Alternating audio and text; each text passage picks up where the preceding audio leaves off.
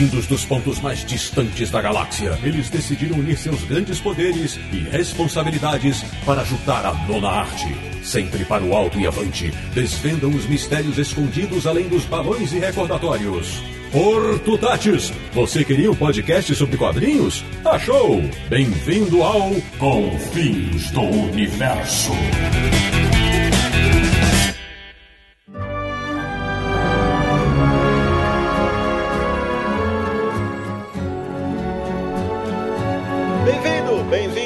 Começando mais uma edição de Confins Universo, o podcast de quadrinhos mais marvelous da internet brasileira, que é o podcast do Universo HQ, o site que aprendeu com Stan Lee que grandes poderes trazem grandes responsabilidades. www.universohq.com. E o programa de hoje é para agradecer a uma lenda dos quadrinhos que agora não está mais do lado de cá. Eu sou o Sidney Guzman, falo de São Paulo, e se sou tão fã das hoje quase extintas sessões de cartas das revistas em quadrinhos, é porque nos anos 60 Stan Lee criou os Bullpen Bulletins. De Petrópolis, no Rio de Janeiro, ele que vibrou quando Stan Lee fez uma ponta sensacional no desenho animado Jovens Titãs em Ação, no cinema. Só que é da rival DC Warner, Samir Naliato. Sejam bem-vindos, True Believers. Da República do Ipiranga em São Paulo, o homem que se tivesse grana sobrando certamente teria comprado o Funko Pop de Stan Lee, Marcelo Naranjo. Com certeza. E aproveitando que você falou no começo, Sidão, com uma grande despedida vem uma grande saudade. Muito bem. Hoje falando excepcionalmente de São Paulo, no bairro de Perdizes, o único cara que eu conheço que assistiu a animação Stripperella de 2001 para Spike TV, mas é só porque era do Stan Lee, claro. Sérgio Codespot. Excelsior pra vocês. É. E do bairro da Paulicé, em São Bernardo do Campo, em São Paulo, o nosso convidado especialíssimo, que sabe que a função de editor de quadrinhos se divide em antes e depois de Stan Lee. Roberto Guedes, bem-vindo, meu velho. Muito obrigado, boa noite a todos. Vai ser um prazer participar desse bate-papo. Pois bem, meus amigos do Confis Universo, este programa é para celebrar a carreira de Stanley Martin Lieber, ou simplesmente Stan Lee. Ele morreu no dia 12 de novembro de 2018 e este episódio é a nossa homenagem para The Man, como os fãs carinhosamente o chamavam. Então, prepare-se para um passeio pela vida e pela carreira do mais midiático autor e editor de quadrinhos em todos os tempos. A gente volta antes que você possa dizer Excelsior.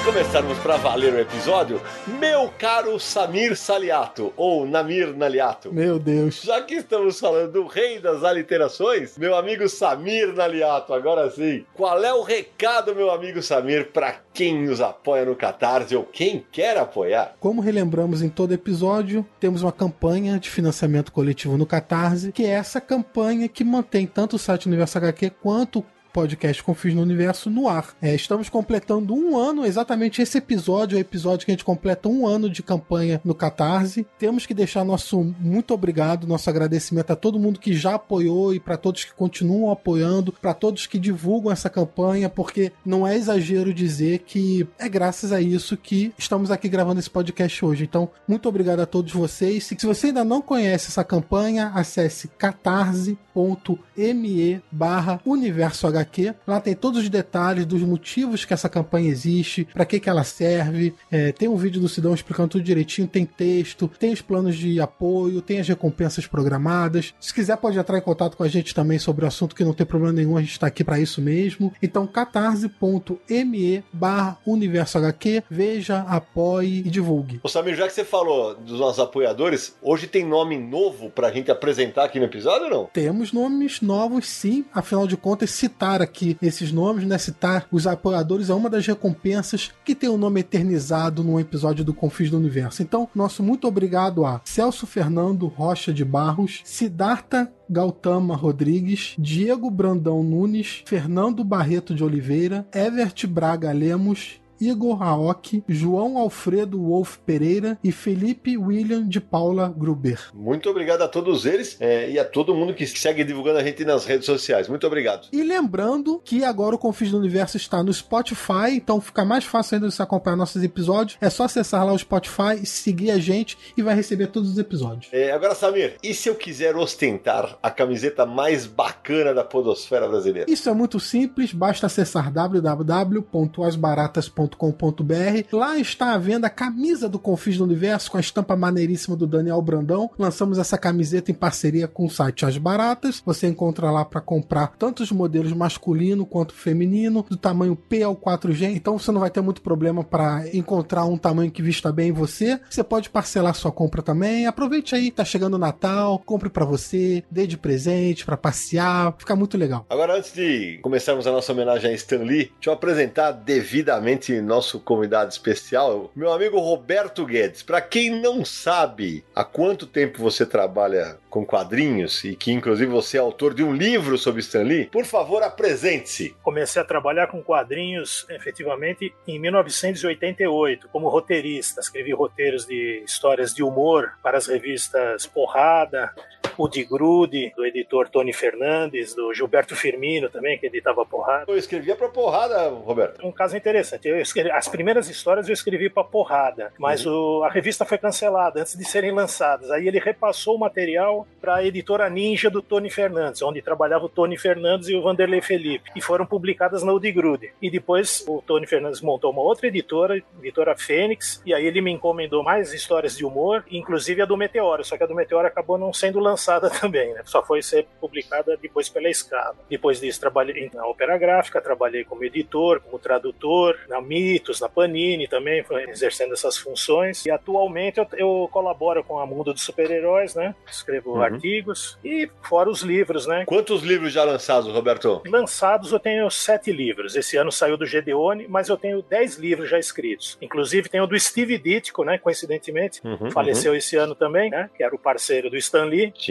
Tá, tá inédito, vai sair pela editora Noir. Um para falecida HQM, que ainda tá inédito esse livro. Um para editora Criativa, uma enciclopédia de quadrinhos. E o livro a que eu me referi na apresentação do Roberto chama-se Stan Lee, o reinventor dos super-heróis, saiu em 2012 e foi lançado pela Calaco. Só uma, um adendo. Em 2015, a editora, acho que é Discovery mesmo, me pediu também uma biografia do Stan Lee para a banca. Um livro menor, só de mais ou menos umas 100 páginas, um formato uhum. menor. Então, na verdade, eu escrevi duas biografias do Stan Lee. É que essa ficou meio obscura, porque não teve, teve muita divulgação de mídia, foi para a banca, foi como uma revista quase, né? É um livro, mas foi uhum. lançado como se fosse uma revista, foi recolhida depois de um mês, né? Então, na verdade, eu escrevi duas biografias do Stan Lee. Essa de do, que você comentou, de, em 2012, a editora Calac, Stan Lee, o reinventor de super-heróis, e essa para a editora Discovery, que se chama, do lado Stan Lee, A Vida e a Obra dos Heróis Marvel. Muito legal. Um menor, assim, com uma pegada mais. um público mais leigo, né? Saquei. É uma coisa mais ligeira mesmo, né? Isso. Agora, meu amigo Sérgio Codespot. The Man nos deixou. Marcos Amor escreveu um texto muito bonito no, no Universo HQ, falando que ninguém avisou que ele não era imortal. A gente vai linkar esse texto aqui no, nesse post do Universo HQ. Agora, para quem é ouvinte mais novo, para quem não conhece tanto de Stan Lee, dá aquela rápida pincelada antes de a gente começar o bate-papo sobre a fera. Pois é, Stan Lee nasceu em 28 de dezembro de 1922, né? Ele faz parte daquela geração que inclui o, o Jack Kirby, que inclui o Joe Simon, né? A primeira introdução dele no mundo dos quadrinhos aconteceu quando ele tinha 17 anos, em 1939, né? Quando ele conseguiu um emprego na Timely Comics, porque a prima dele, que chamava Jan, era a esposa do Martin Goodman, que era o dono da editora. E o, o Martin Goodman tinha hábito de colocar todos os parentes na editora. Então você tem uma série de pessoas trabalhando na editora que eram parentes do Stan Lee. Então ele começa lá com 17 anos de idade e foi contratado pelo Joe Simon, que era formalmente o editor lá, e começou assim meio como um office boy, fazia de tudo lá dentro.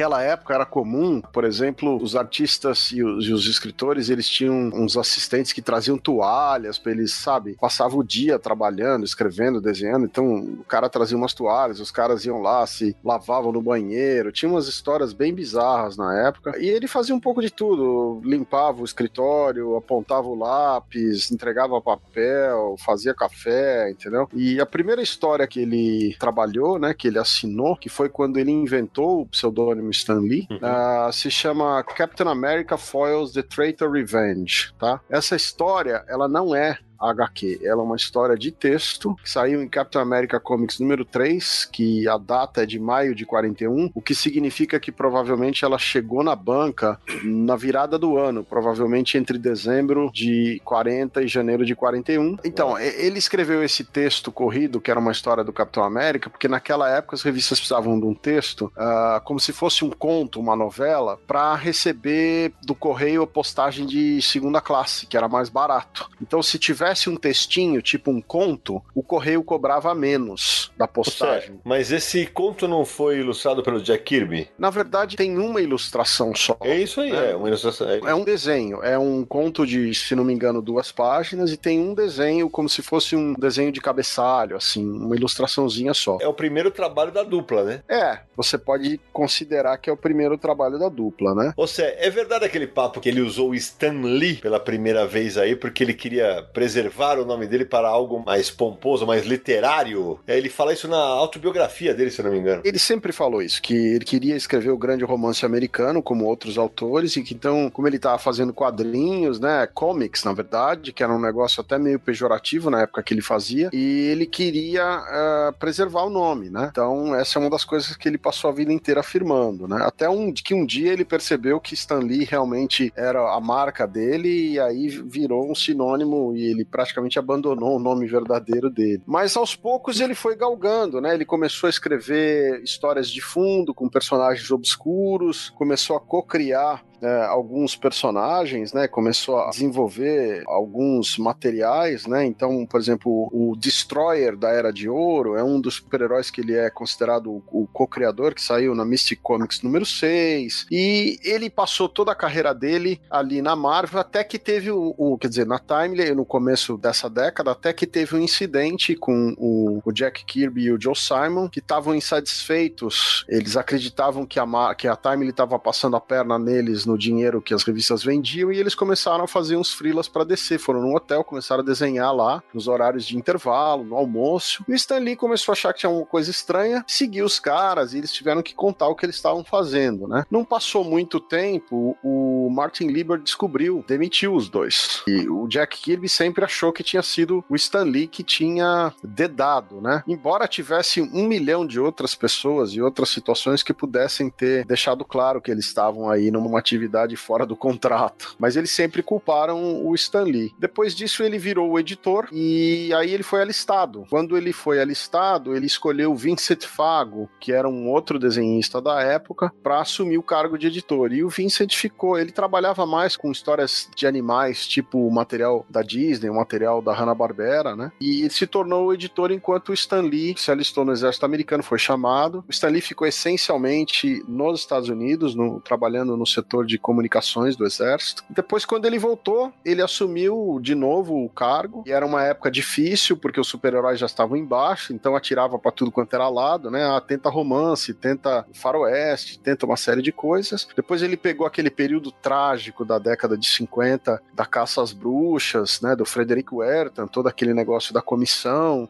do, do senador Kefauver. Mais para frente ele já estava completamente desesperado porque teve aquela quebradeira depois da, da comissão do, do Senado. Ele foi obrigado a demitir todo mundo, né? Por exemplo, o John Romita trabalhava na Marvel nessa época e foi obrigado a demitir o John Romita, né? O pai. Então foi muito pesado para ele demitir um monte de gente, gente que ele conhecia há muitos anos, que sabia que tinham famílias e que dependiam daquele emprego. E ele ficou praticamente sozinho, era praticamente só ele e um armário de originais que eles tinham guardado lá de material de backup, material que ainda não tinha sido publicado. Nessa época, ele, inclusive, ele pensava em pedir demissão da Marvel, né? Ele achava que tinha dado foi um pouquinho depois disso que ele realmente achou, foi mais ou menos por volta de 1960, que ele já não aguentava mais, e não tô, não tô indo para lugar nenhum, a carreira tá estagnada, o mercado de quadrinhos está estagnado, o que, que eu vou fazer da minha vida? E a mulher dele convenceu, a Joan convenceu que ele nunca tinha escrito uma coisa do jeito que ele queria. Se você tá insatisfeito, por que, que você não faz o que você quer? E se não der certo, você vai embora depois. E foi aí que ele acabou, junto com o Kirby e com o Dítico, desenvolvendo os conceitos aí do Homem-Aranha. Foi uma história que deu muito certo. E o resto, né, é história, né? Agora, o Stan Lee passou por uma tragédia. Teve duas filhas. A gente só lembra da Joan Celia, que é conhecida como JC, que nasceu em 1950. Mas a outra filha dele, que chamava Jan Lee, morreu em 1953, depois de três dias só de vida, né? Então foi uma grande tragédia para ele e para a família. Inclusive, o, o,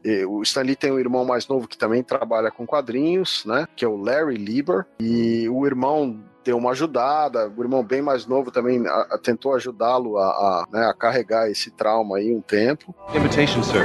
I should be on that list. Name? Stanley.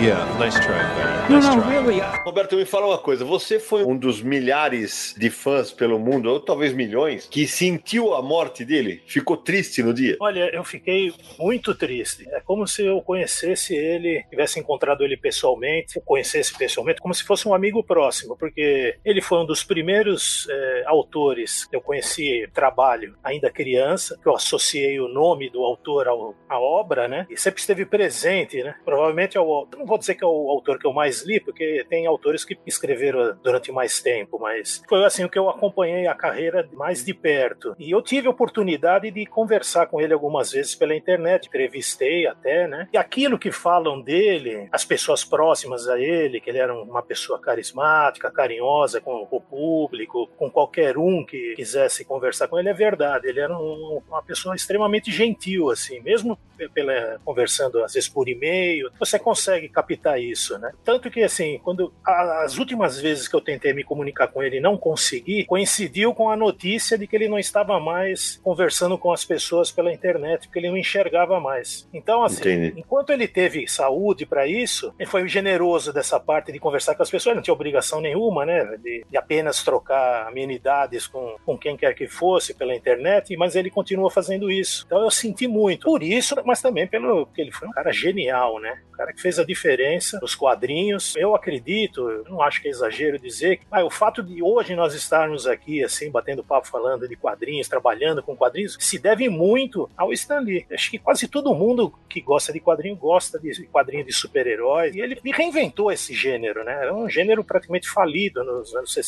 poucos títulos, e ele conseguiu transformar, criar uma nova geração de leitores, né? Atrair o público adulto, né? Os universitários. Então ele mudou a cara dos quadrinhos de super-heróis, principalmente. Deixou de ser aquela coisa de criança e virou uma coisa assim para todos os públicos, de 8 a 80, como ele costumava dizer. Eu senti muito mesmo. Uma coisa que você foi bastante feliz aí, Roberto, e eu acho que eu coaduno com a tua opinião, é justamente isso. Pouca gente leva isso em consideração. Quando ele, entre aspas, reinventa o gênero nos anos 60, é, talvez fosse o fim dos quadrinhos, se não acontecesse aquele boom. Porque o mercado realmente ia muito mal. Confere, Sérgio. Pro mercado americano, eu acho que seria um, um baque grande, né? Eu não vou dizer que talvez fosse o fim dos, do- dos comics, né? Digamos assim, lá nos Estados Unidos, mas seria realmente um, um segundo momento muito difícil para os americanos, né? É pros super-heróis, talvez, né, Zé? Com certeza, né? Ainda existiam outros gêneros de horror, de monstro e tal, mas com certeza para os super-heróis teria sido um, um segunda derrocada aí, né? Você vê que o gênero de super-heróis ele acabou suplantando os outros gêneros lá nos Estados Unidos, né? Exceto uma época que o quadrinho de terror nos anos 70 voltou com força, mas assim, os quadrinhos de super-heróis acabaram tomando conta de uma maneira homogênea, né, de lá para cá, graças a, a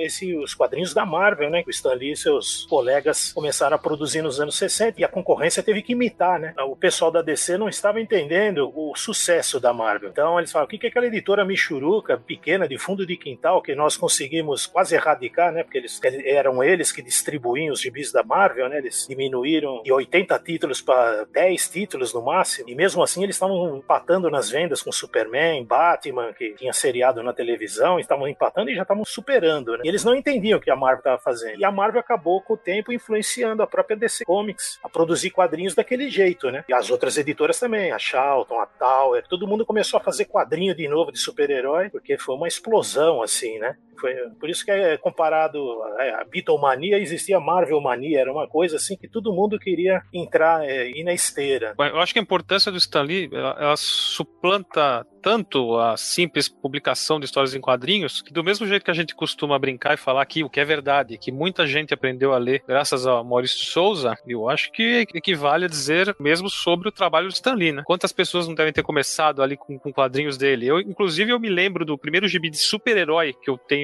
na minha lembrança é do Homem-Aranha. É, o meu também é um do Quarteto Fantástico, eu já contei essa história. E mais do que a, a, a inspiração para tanta gente que lê quadrinhos, né, no mundo, não só nos Estados Unidos, no dia da morte dele, a comoção foi tamanha que a gente via autores de quadrinhos das duas editoras, né, falando: olha, eu escrevo porque um dia eu queria ser o, o, o cara igual o Stan Lee. Exato. Essa parte para mim é, é, impressionante, porque beleza, ele vou até levantar essa bola agora aqui pro Roberto, porque é, é claro que no dia da morte sempre tem essa discussão: ah, mas o Lee não fazia nada, quem fazia era o Jack Kirby. E a gente que trabalha com quadrinhos há muito tempo já ouviu essa história várias vezes e, na boa, não, né? Os dois trabalhavam na história. É, alguns anos atrás, o Roy Thomas, que tem muito mais propriedade para falar sobre isso que qualquer um, né? Porque trabalhou com os dois, trabalhou com isso. naquele período, era uma testemunha ocular do, dos acontecimentos. Ele brincou, ele disse assim: Olha, eu já vi briga por causa de quem era o melhor nos Beatles, quem era o melhor no Abbott e Costello. Eu, para mim, ficou claro uma coisa: toda dupla ou toda equipe criativa, qualquer área de atuação, sempre vai dizer que é responsável por 90% da obra publicada, né? A obra é levada ao público. Essas coisas acabam virando lenda. Muito do que aconteceu, dessa antipatia que foi gerada em cima do Stan Lee, aconteceu também por algumas entrevistas do Kirby numa época em que ele estava afastado dos quadrinhos, Uhum. já no final dos anos 80, comecinho da década de 90, pouco antes da morte dele. Às vezes é, levado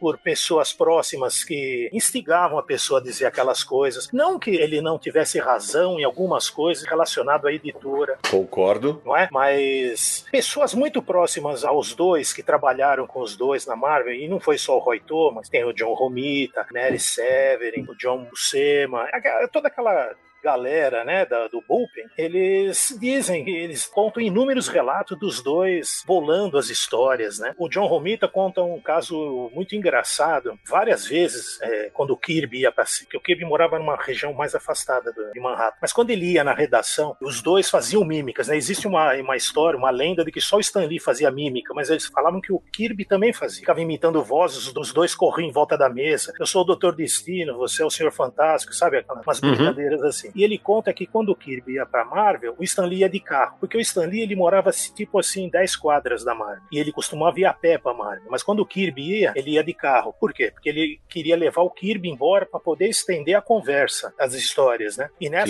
ocasiões, ele acabava dando carona pro Romito. O Romito ia no banco de trás, só rindo. Porque os dois, ele falava que os dois ficavam tagarelando tanto sobre o- a próxima história do Quarteto Fantástico. O Kirby dizia, vou fazer isso, eu vou fazer aquilo, eu vou colocar o Galactus, eu vou colocar os Inumanos, e o o Stan Lee, não, não esquece de colocar o Pantera Negra. tal. No final das contas, ele, ninguém estava ouvindo ninguém. é, Pelo menos era a sensação que o Romita tinha. Mas quando a história era publicada, ocorreu um fato impressionante. Tudo que os dois tinham falado naquela conversa de louco estava na história. Então, Uhum. não é? É uma coisa. Por que, que ele ia dizer? isso?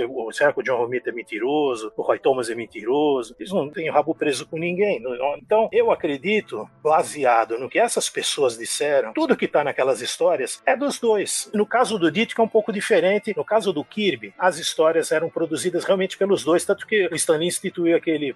Ele nem colocava mais quem tinha feito o quê a partir de determinado momento da revista Fantastic Four. Ele simplesmente colocava uma produção Stan Lee e Jack Kirby em algumas edições, né? Porque era uma coisa assim. Quer dizer, todo mundo sabia que as histórias eram desenhadas pelo Kirby, porque né, Uhum. ele é o desenhista. Mas o pessoal também fala, ah, mas é, depois do- nos anos 80 começou a circular alguns originais e você via notas de rodapé, né? Indicando o que estava acontecendo na cena, é óbvio. Eles, ele, e aquilo era exatamente aquilo que disseram, notas de rodapé, não eram diálogos. E se você conseguir ler as notas de rodapé, nem sempre elas condizem com o que saiu na história. O que, que isso quer dizer? O Stan Lee, ele recebia aquilo como uma guia, porque ele tinha conversado conversado sobre aquela história com o Kirby meses atrás. Quando o Kirby entregou aqui, você acha que o Stan Lee ia lembrar? Tinha um monte de coisa para fazer na editora. Ele não só conversava com os desenhistas sobre o que tinha que sair na história, ele tinha que editar as revistas, tinha que escrever editoriais, ver as sessões de carta e lidar com coisas burocráticas. Então ele não ia lembrar, quando ele recebia os originais, o que, que tinha que fazer naquela história. Então aquelas notas de rodapé ajudavam ele, mas ele não seguia exatamente aquilo. O Herbie Trimp fala que todo mês, quando ele ia bolar uma história com o Kirby, o Kirby falava o que, que aconteceu no número passado. Aí o Kirby, o Herbie Trimp contava para ele, ah, o Hulk lutou com o líder, depois ele foi capturado pelos russos, pé, pé, pé,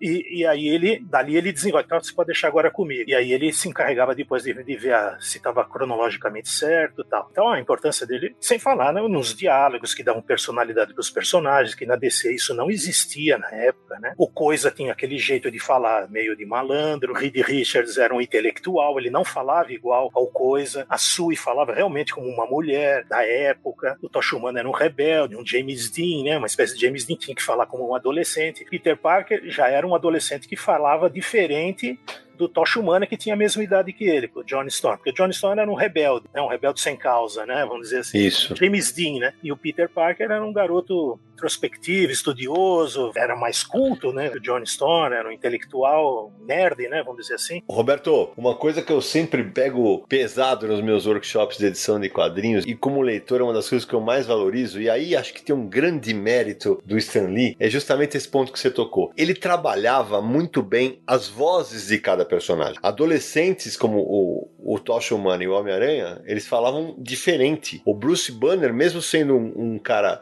genial, ele não falava igual ao Senhor Fantástico. Isso acho que era uma coisa que diferenciava pra gente, né, Sé? Olha, o, o que acontecia é que o Stan Lee ele tinha que escrever diversos títulos. Então não há meios de você escrever o roteiro de todas essas histórias e ainda entregar para os desenhistas e resolver a produção. Então, o que o Stan Lee fazia? Ele fazia uma reunião rápida, eles juntos, ele e o desenhista bolavam o tema da história, as ações principais, né? E o Stan Lee acabava, uh, digamos, desenvolvendo o principal da ação. Vai começar assim, depois tem uma grande briga e o desfecho vai ser esse. E o desenhista se virava, porque normalmente era o Kirby ou era o Dítico, quer dizer, o, o Dítico, o Roberto já falou mesmo que depois a situação foi diferente, mas na maior parte dos desenhistas era isso que acontecia, né? O, o Buscema, o, o, enfim, quem quer que fosse. E depois, quando os desenhos voltavam, o Stan Lee olhava a história e escrevia os diálogos em si. Então, com isso, ele ganhava tempo para poder trabalhar em todas as revistas. Muita gente acha que o desenvolvimento dessas histórias era grande mérito do desenhista, principalmente no caso do Kirby. Eles acham que o Kirby é, pegava simplesmente uma linha ali do, do Stan Lee, uma ideia rápida do Stan Lee, desenvolvia tudo, inclusive alguns diálogos, e que o, o, o Stan Lee exagerava a participação dele nesse resultado. O que a maioria dos fãs esquece é que foi o Stan Lee que engajou os leitores. Ele deu a cara da editora, ele deu uma cara moderna e realmente transformou o comic da Marvel, né, numa coisa pop. É, que tinha apelo tanto pro leitor universitário quanto o leitor do ensino médio, virou uma febre. E isso é muito por causa do Stan Lee, das ideias dele, do, desse negócio que ele era meio um showman, sabe, para transformar não só ele numa marca, mas a Marvel na marca, né? Isso é mérito do Stan Lee. Então, muita gente esquece da importância disso, que vai um pouco além só de você falar, ah, não, o Quarteto Fantástico, quem escreveu, quem desenhou. Sérgio, eu acho que é justamente por isso que existiu uma certa mágoa, por exemplo, do Kirby ou de outros autores,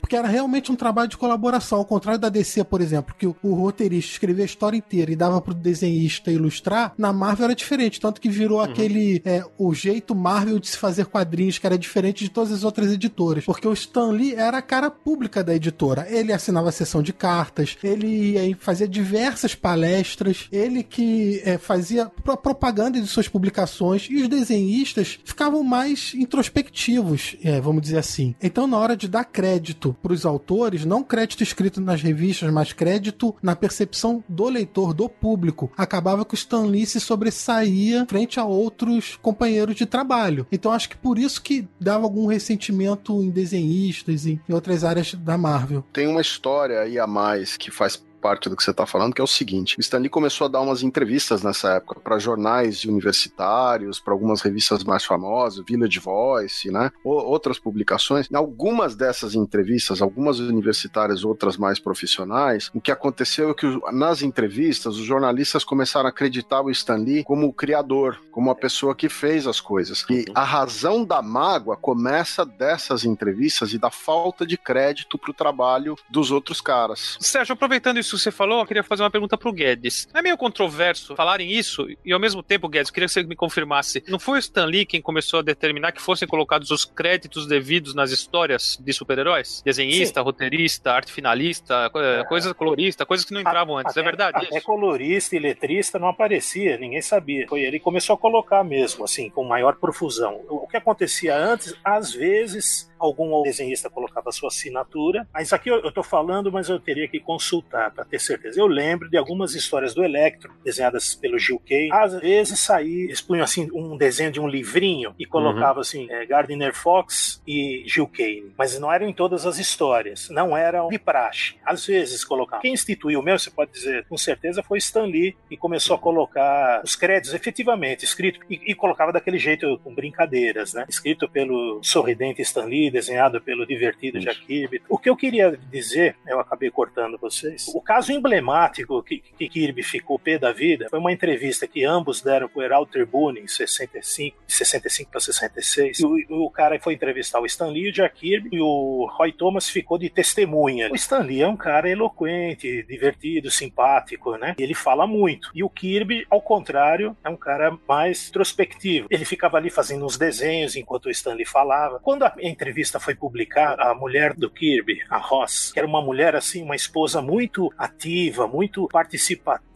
Muita gente não sabe, ela arte finalizou muitas histórias do Kirby, até para DC. Na Marvel não, porque na Marvel tinha os arte finalistas pro Kirby. Mas outros trabalhos que o Kirby fez para as outras editoras, ela até ajudava a pagar a marca de lápis, arte finalizava. Não que ela fosse uma artista, mas ela arte finalizava, passava o preto nas áreas grandes, onde tinha que pintar de preto mesmo. Né? Então ela ajudava, ela participava muito, ela às vezes tomava a frente dele. Ela ligou pro Stan Lee, ela cascou o Stan Lee, falou: como que você teve coragem de fazer isso com, isso, com o Kirby, com, o Jack? Ele é seu parceiro, mas o Stan Lee ficou chocado, porque ele não tinha lido a entrevista ainda. A entrevista que eles deram, ele não tinha visto ela publicada. Ele, ficou, ele disse ficou chocado, porque ele não tinha controle sobre o que a imprensa falava sobre eles, né? Ele deu uma entrevista e o cara, o que o cara fez lá, o repórter? Ele transformou Stan Lee no cara mais maravilhoso, mais lindo, mais sensacional do planeta e, o, ele retratou o Kirby como um bobão, né? Um cara que seguia ordens, tal. Mas isso foi o cara. O Kirby, estava presente e o Kirby viu que o, Kirby, o Stan Lee em nenhum momento disse o que saiu escrito, entendeu? O cara entendeu o Kirby desse, daquela maneira, como um uhum. capataz. Entendeu o Kirby como um capataz de fábrica, o cara que fica ali, sabe? E, e o nome parece que o nome do Kirby nem saiu inteiro, saiu J. Kirby e Stan Lee, né, em letras garrafais na matéria. Uhum. Isso, essa mágoa, Kirby guardou. E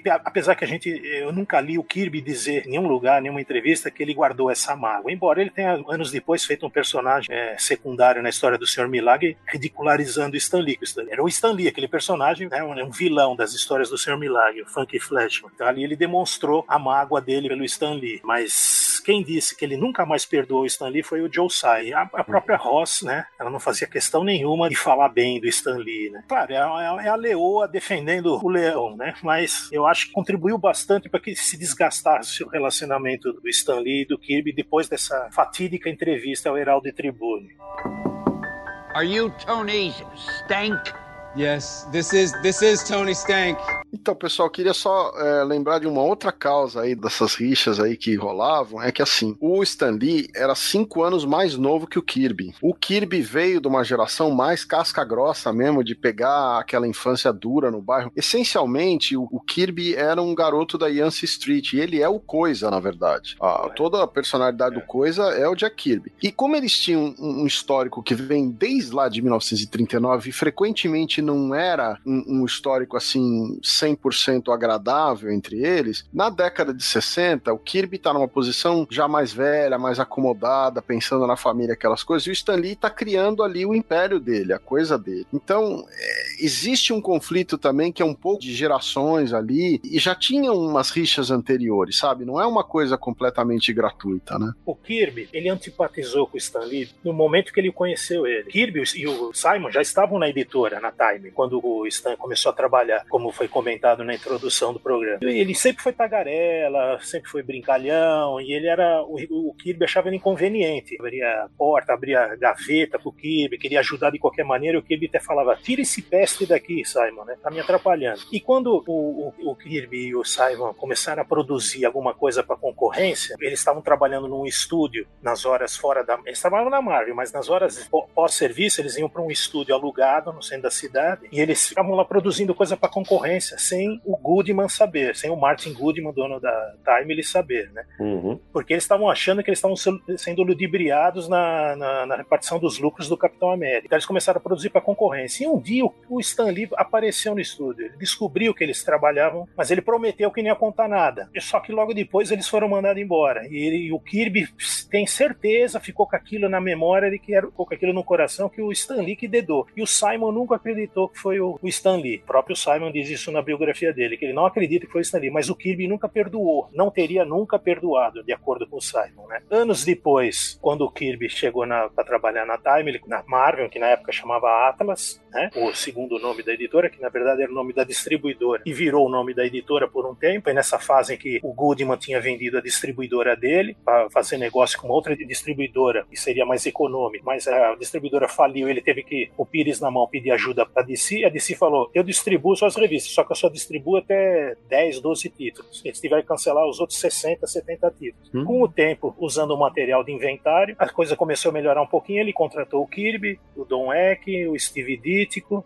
aqueles carinhas que, o Dick Yarsky, que, que foram os caras que ajudaram o Stan Lee a começar o universo Marvel dois, três anos depois, né? Kirby, nessa, como bem lembrado pelo Sérgio, ele ficou mais acomodado nesse sentido, né? Porque ele já era um homem casado agora, e aí começou a, a trabalhar com o Stan Lee, mas ele, com o tempo ele acabou criando, assim, uma certa amizade com o Stan Lee, não foi, assim, essa coisa de ódio. Eu, eu costumo entender como uma relação de amor e ódio, porque eles estavam sempre juntos, ele convidava o Stan Lee para ir nas festas de aniversário, convidou até para a festa de casamento da filha do Kirby, o Kirby convidou anos depois, quer dizer, tinha um relacionamento legal, apesar desses problemas, problema mesmo que fez o Kirby decidir sair da Marvel foi esse da, a partir dessas entrevistas nos, em meados dos anos 60. Ele começou a criar já os novos deuses, sem, mas sem o Stan Lee saber, né? Primeira oportunidade que ele teve de falar com alguém da DC, ele vendeu o material para DC e se mandou para DC. Acho bacana a gente voltar um pouquinho, né, e falar um pouquinho sobre as grandes criações da carreira de Stan Lee, né? Que tudo começa de acordo com a lenda, né, que consta em alguns livros aí que ele já estava meio cansado, achava que quadrinho não tinha mesmo futuro, mas a partir de um jogo de golfe, né, entre o Marty Goodman, que era o editor, e o Jack Libovitz, que era o quem, quem mandava lá na DC, o Libovitz brincou, né, tô ganhando muito dinheiro com esses super-heróis tal, que são a Liga da Justiça, né, tava vendendo bem na época. Diz que o Goodman chegou e pediu pro Stan Lee, faz uma equipe aí, vai, de super-heróis, né, pra gente ver o que dá. E foi onde o Lee, graças à esposa, o Sérgio comentou no, no começo, né, graças à esposa dele, que falou, escreve o que você quer escrever, faz o que você tem vontade de escrever. E ele mandou bala e fez lá uma família complicada que ganhava poderes e nem queria aqueles poderes, né, e aí saiu aquela confusão maravilhosa, entre aspas, que é o Quarteto Fantástico. É, a gente meio contou essa história no episódio Marvel vs DC, né? A gente vai linkar aqui no post desse episódio, mas é aí que nasce a casa das ideias, como a gente viria a conhecê-la. Então, o Sidney já mencionou que a gente falou disso no episódio Marvel vs DC, mas só para comentar, essa história realmente, ela é um pouco apócrifa, né? A, a verdade mais provável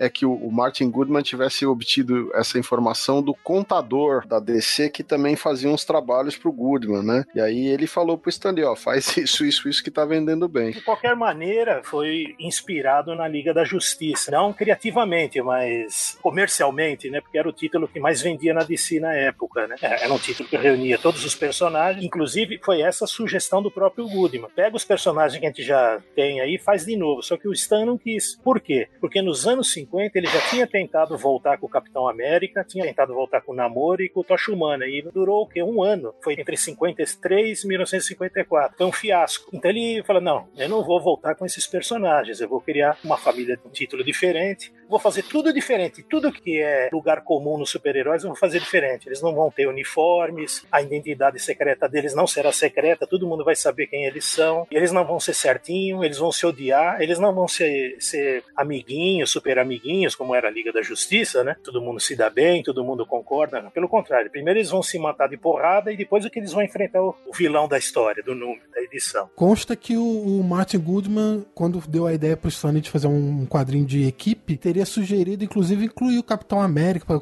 personagem que já existia. Ele não quis, mas ele usou o Tocha Humana, que era um personagem que já existia, ele rebutou o Tocha Humana para uma nova versão. E o Namor também, que é um outro herói que já existia, acabou entrando, não como parte da equipe, mas no universo do Quarteto Fantástico. Aliás, você pegou num ponto muito importante que o Stan Lee era um excelente cara, assim, de reaproveitar nomes e personagens que já existiam. O Demolidor era um personagem da Lev Gleason, que era uma outra editora. Quando esse personagem, o, a editora faliu, o nome saiu fora de uso, o Stan Lee foi lá e lançou um personagem com o mesmo nome, Daredevil, né? Ah, o Visão, existia um Visão na década de 40 que era da Marvel, ele lançou um novo personagem com Visão. Tocha Humana ele criou um novo, tá certo? Então ele reaproveitava muito alguns conceitos. O próprio Motoqueiro Fantasma, a primeira versão do Ghost Rider era um faroeste, né? E era um, um, cavaleiro lá de branco, e ele lançou a versão da moto e tal. Então, assim, o Stanley tinha um pouco essa ideia de reaproveitar certos nomes que ele gostava, certos personagens que tinham tido um impacto para ele, e ele relançava dentro da Marvel. Quer dizer, ele tinha uma visão marqueteira da coisa, ele tinha uma, um, uma coisa, um punho editorial muito forte ali, né? Tinha o um tino... Capitão Marvel. Perfeito. Só para contextualizar o que o Sérgio falou agora do Motoqueiro Fantasma, ele não foi criado pelo Stan Lee, mas ele era editor na época, e por isso o reaproveitamento do nome Ghost Rider, que era um personagem que cavalgava, né?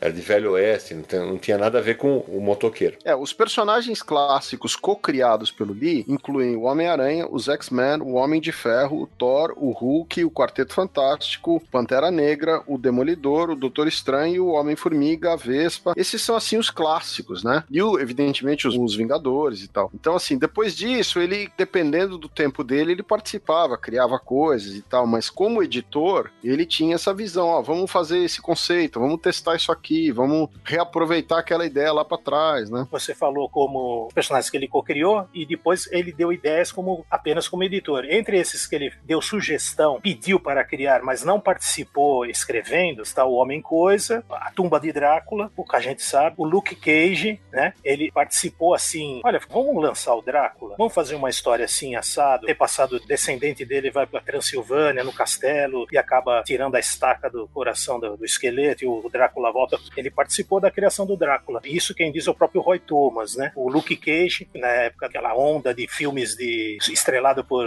só por atores negros, né? Histórias policiais, tal. Luke Cage também e o Homem Coisa. Embora ele não tenha escrito nenhuma dessas histórias, ele é considerado co-criador desses personagens também. Então, quando aparece, ah, ele é acreditado até com um personagem que ele não criou, mas na verdade ele participou. Ele teve uma participação como o Julie Schwartz tinha na criação daqueles personagens da Era de Prata, do Flash, Barry Allen, né? Do Lanterna Verde. O trabalho dele como editor e não como editor roteirista, como foram os clássicos aí já citados. Na mesma linha do que o Roberto acabou de falar, também diz a lenda que o nome do Justiceiro foi sugestão do Stan Lee. Personagem Justiceiro que surgiu na revista do Homem-Aranha. personagem foi criado, conceitualmente criado, mas a sugestão de nome acabou vindo do Stan Lee. É, é não é lenda, não. É, foi o próprio Lin Win que disse isso, né? Ah, então. ele, ele era o editor da Amazing na época. O Gary Conner chegou para ele, contou como seria o Frank Castle, né? Como seria o personagem, e eles não chegavam a um consenso quanto ao nome. Aí o, eles foram conversar com o Stan Lee, que nessa época já estava afastado, né? Ele já estava trabalhando, divulgando os quadrinhos da Marvel, né? Como publisher. Aí ele falou: o que que faz esse personagem, esse Frank Castle? Ah, ele mata, ele pune, né? No inglês, né? Ele pune, né? O Punisher, né? Ele pune os, os criminosos. Então ele é o Punisher. Aí o Lee Win ele diz na entrevista que foi como levar um croque na cabeça, sabe? Assim, poxa, o nome estava o tempo inteiro ali e eles não tinham sacado ainda. Ele achava admirável isso, uma qualidade admirável do Stan Lee, que ele, todos os personagens do Stan Lee, os nomes são imediatamente correlacionados às características do personagem, né? Assim, nem todos os personagens são assim, mas os do Stan Lee sempre são assim. Já que o Roberto falou de nome, eu brinquei na abertura com o Samir, é, acho que vale a gente abrir um parêntese aqui, né? Para falar das aliterações que o Stan Lee fazia. Reza a lenda que era para que ele gravasse os nomes, né? Então tem sempre os personagens que começam com as mesmas letras, né? Peter Parker, Reed Richard, J. Jonah Jameson, Matt Murdock. Quem mais, Roberto? Bruce Banner. Uhum. Tem uma história interessante do Hulk nesse sentido, né? Porque na primeira aparição do Hulk, ele botou o nome de Bob Banner. E aí, depois, na segunda aparição, foi Bruce Banner. E aí perguntaram pra ele o que aconteceu com a mudança do personagem. Depois explicou numa história que, na verdade, o nome dele é Robert Bruce Banner. Por isso que na primeira aparição foi Bob Banner. Assim, escapou lá de alguma maneira pra justificar. Tem uma história do Homem-Aranha que ele chama o Homem-Aranha, o Spider-Man de Superman. ele também comeu bola na revisão aí. Faltou o Sidão nessa história do Homem-Aranha. Que beleza. Aliás, se vocês pegarem as revistas do começo da década de 60, quando o Stan Lee trabalhava no nível do Sidão aí feito um maluco, você encontra diversos errinhos de nomes que ele grafava de maneiras diferentes. Ele esquecia às vezes que numa edição tinha usado o nome e trocava o nome na edição seguinte. Tem um monte dessas pegadinhas no começo da Marvel aí. Liz Allen, Liz Allen, ele errou, né? Alguns números também. Aquela personagem secundária das histórias do Homem-Aranha. O Hulk ainda tem outras histórias interessantes, né? Porque o Hulk foi inspirado Dr. Jekyll e Mr. Hyde, né? Um cara que se transforma num monstro. E a Marvel tinha uma tradição de quadrinhos de monstros antes de começar a fase de super-heróis. E o Hulk, na verdade, era para ser cinza, mas a gráfica não conseguia manter o tom cinza das revistas e acabava saindo esverdeado. Aí desistiram e botaram o cara verde mesmo e pronto. Wow, nice suit. Zip it, Stanley! Uma coisa que é bem curiosa sobre o universo Marvel, quando a gente pensa hoje em dia, muita gente pensa no cinema, né? E no cinema você tem esse universo Marvel compartilhado entre os filmes, né? Personagens começam a se encontrar, né? até redundar nos Vingadores. E isso foi feito lá no começo dos quadrinhos dos quadrinhos da Marvel com Stan Lee, com Kirby, com Steve Ditko, né? O Homem-Aranha foi procurar emprego no Quarteto Fantástico e não gostou de saber que não ia ter salário. O Doutor Destino, que é um vilão do Quarteto Fantástico, enfrenta o Homem-Aranha. E aqui umas curiosidades que eu pesquei aqui. O Tocha Humana deu uma palestra para os alunos da escola de Peter Parker. Doutor Estranho foi atendido no hospital sob os cuidados do Dr. Don Blake, que era o alter ego do Thor, uh, e assim por diante, né? Então tudo ali era sinergia, vai, vamos dizer assim. Ele fazia essas interligações direto. Além da caracterização dos personagens, de serem, vamos dizer, mais humanos, né? Mais realistas, né? Dentro do que era possível ser realista nos quadrinhos daquela época, ele também criou esse lance da continuidade, da cronologia, né? O que acontecia numa história refletia na outra. Se o Peter Parker torcesse o braço numa história, na outra história ele aparecia com o braço enfaixado tinha correlação com os personagens dos outros gibis. É, e a gente falou do quarteto, mas depois do quarteto ele vem com uma leva de personagens, né? Depois a gente vai ter Thor, Homem-Aranha, Homem de Ferro, Hulk, X-Men. O, o Homem era realmente uma usina de ideias, como o Sérgio bem lembrou. Tinha, evidentemente, uma equipe que o ajudava, inclusive, como a gente já falou há pouco, certamente o Kirby e o Ditko, cada um nos seus personagens, também ajudavam na concepção desses personagens. Mas é, acho que a parte engraçada de lembrar isso, né, Sérgio, é que na época não tinha computador, né? O cara tinha que datilografar, né? Ah, sim. Era tudo feito na mão, né? Não tinha o que fazer. Você tinha que datilografar, copiar, passar no carbono, né? Às vezes colocar lá dois, três papéis no carbono. Então, o Stanley tinha umas secretárias que ajudavam ele. Ele ficava ditando. Ele gostava de ditar as coisas, né? Agora, quem ajudava muito ele nos textos das histórias, principalmente, por exemplo, Thor e, e algumas histórias do Homem de Ferro, era o irmão dele, o, Larry Lieber, que é nove anos mais novo que o Stan Lee. Então o Stan Lee, ele dava ideia pro Larry do que, que tinha que acontecer e o Larry fazia os diálogos. O Stan Lee às vezes dava uma passada de olho. Então o, Larry Lieber, é, ele tem um, uma importância ali como homem de apoio do Stan Lee, né? Ele é considerado co-criador do Thor, do Homem de Ferro e do Homem-Formiga. Algumas curiosidades, por exemplo, a literação no, não existiu no Tony Stark, porque o nome foi bolado pelo Larry Lieber. Uhum. O martelo Uru. O Uru, esse nome não existe na mitologia. O Roy Thomas, eh, quando começou a trabalhar na Marvel, a primeira coisa que ele fez foi perguntar pro Larry, mas eu procurei na mitologia nórdica, nos livros, nas enciclopédias, o nome do martelo é Mjolnir, né? Não sei se é exatamente assim. Uhum. Não é Uru. O que, que é Uru? Ele falou, sei lá, eu inventei na hora.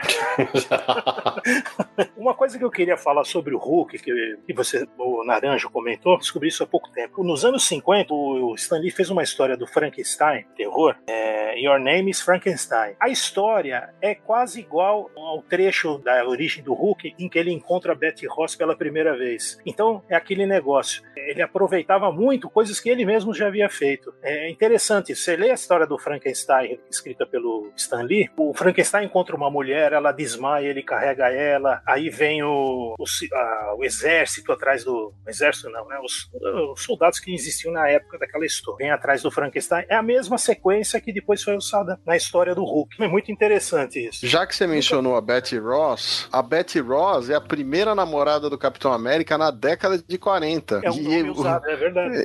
E ele vai usar o nome de novo nas histórias do Hulk, né? Exatamente. Ele, ele aproveitava mesmo nomes, situações, personagens, para facilitar até, né? O Stan Goldberg, que era um colorista da Marvel na época, pouco antes da era Marvel, ele dizia, antes do Stan Lee começar a fazer, utilizar esse método Marvel, as pessoas pensam que sempre foi assim, e não foi. Né? Nos anos 50 não era assim. O Stan Lee ele tirava dois, três dias da semana, tirava mesmo, nada como ser primo do dono. Deixava ele ficar em casa para ele escrever os roteiros das histórias. Trazia cerca de 100 laudas por semana para várias histórias diferentes para os desenhistas. Né? Isso na época que a Time tinha bastante desenhistas, antes dela dispensar todo mundo. O método Marvel o estilo Marvel, foi instituído já quando a editora estava menor e ele não tinha outros roteiristas para trabalhar com ele, com poucos desenhistas. Então, Isso. ele instituiu esse estilo aí. Mas nos anos 50 ele realmente datilografava. Tem até uma, algumas fotos dele trabalhando em casa, no quintal tomando sol sem camisa e datilografando. Era uma figura. Ele já fazia uma promoção naquela época, mesmo antes da era Marvel. Na era Marvel foi com mais intensidade. Acho que o momento mais frustrante da carreira do Stan Lee, quando ele já estava com sucesso, é entre 70 e 80, quando ele deixa o controle da editora, quer dizer, outras pessoas assumem o cargo de editor-chefe, outras pessoas estão escrevendo as histórias, e ele está muito mais ligado a tentar trabalhar com outras mídias, que ele tem que viajar, tentar fazer contratos de cinema. Era muito frustrante para ele ver todo aquele negócio que ele tinha montado na mão das outras pessoas, tentar fazer esses negócios de cinema, ao mesmo tempo que ele, eles ainda queriam dar a impressão que o Stan Lee continuava fazendo aquela presença editorial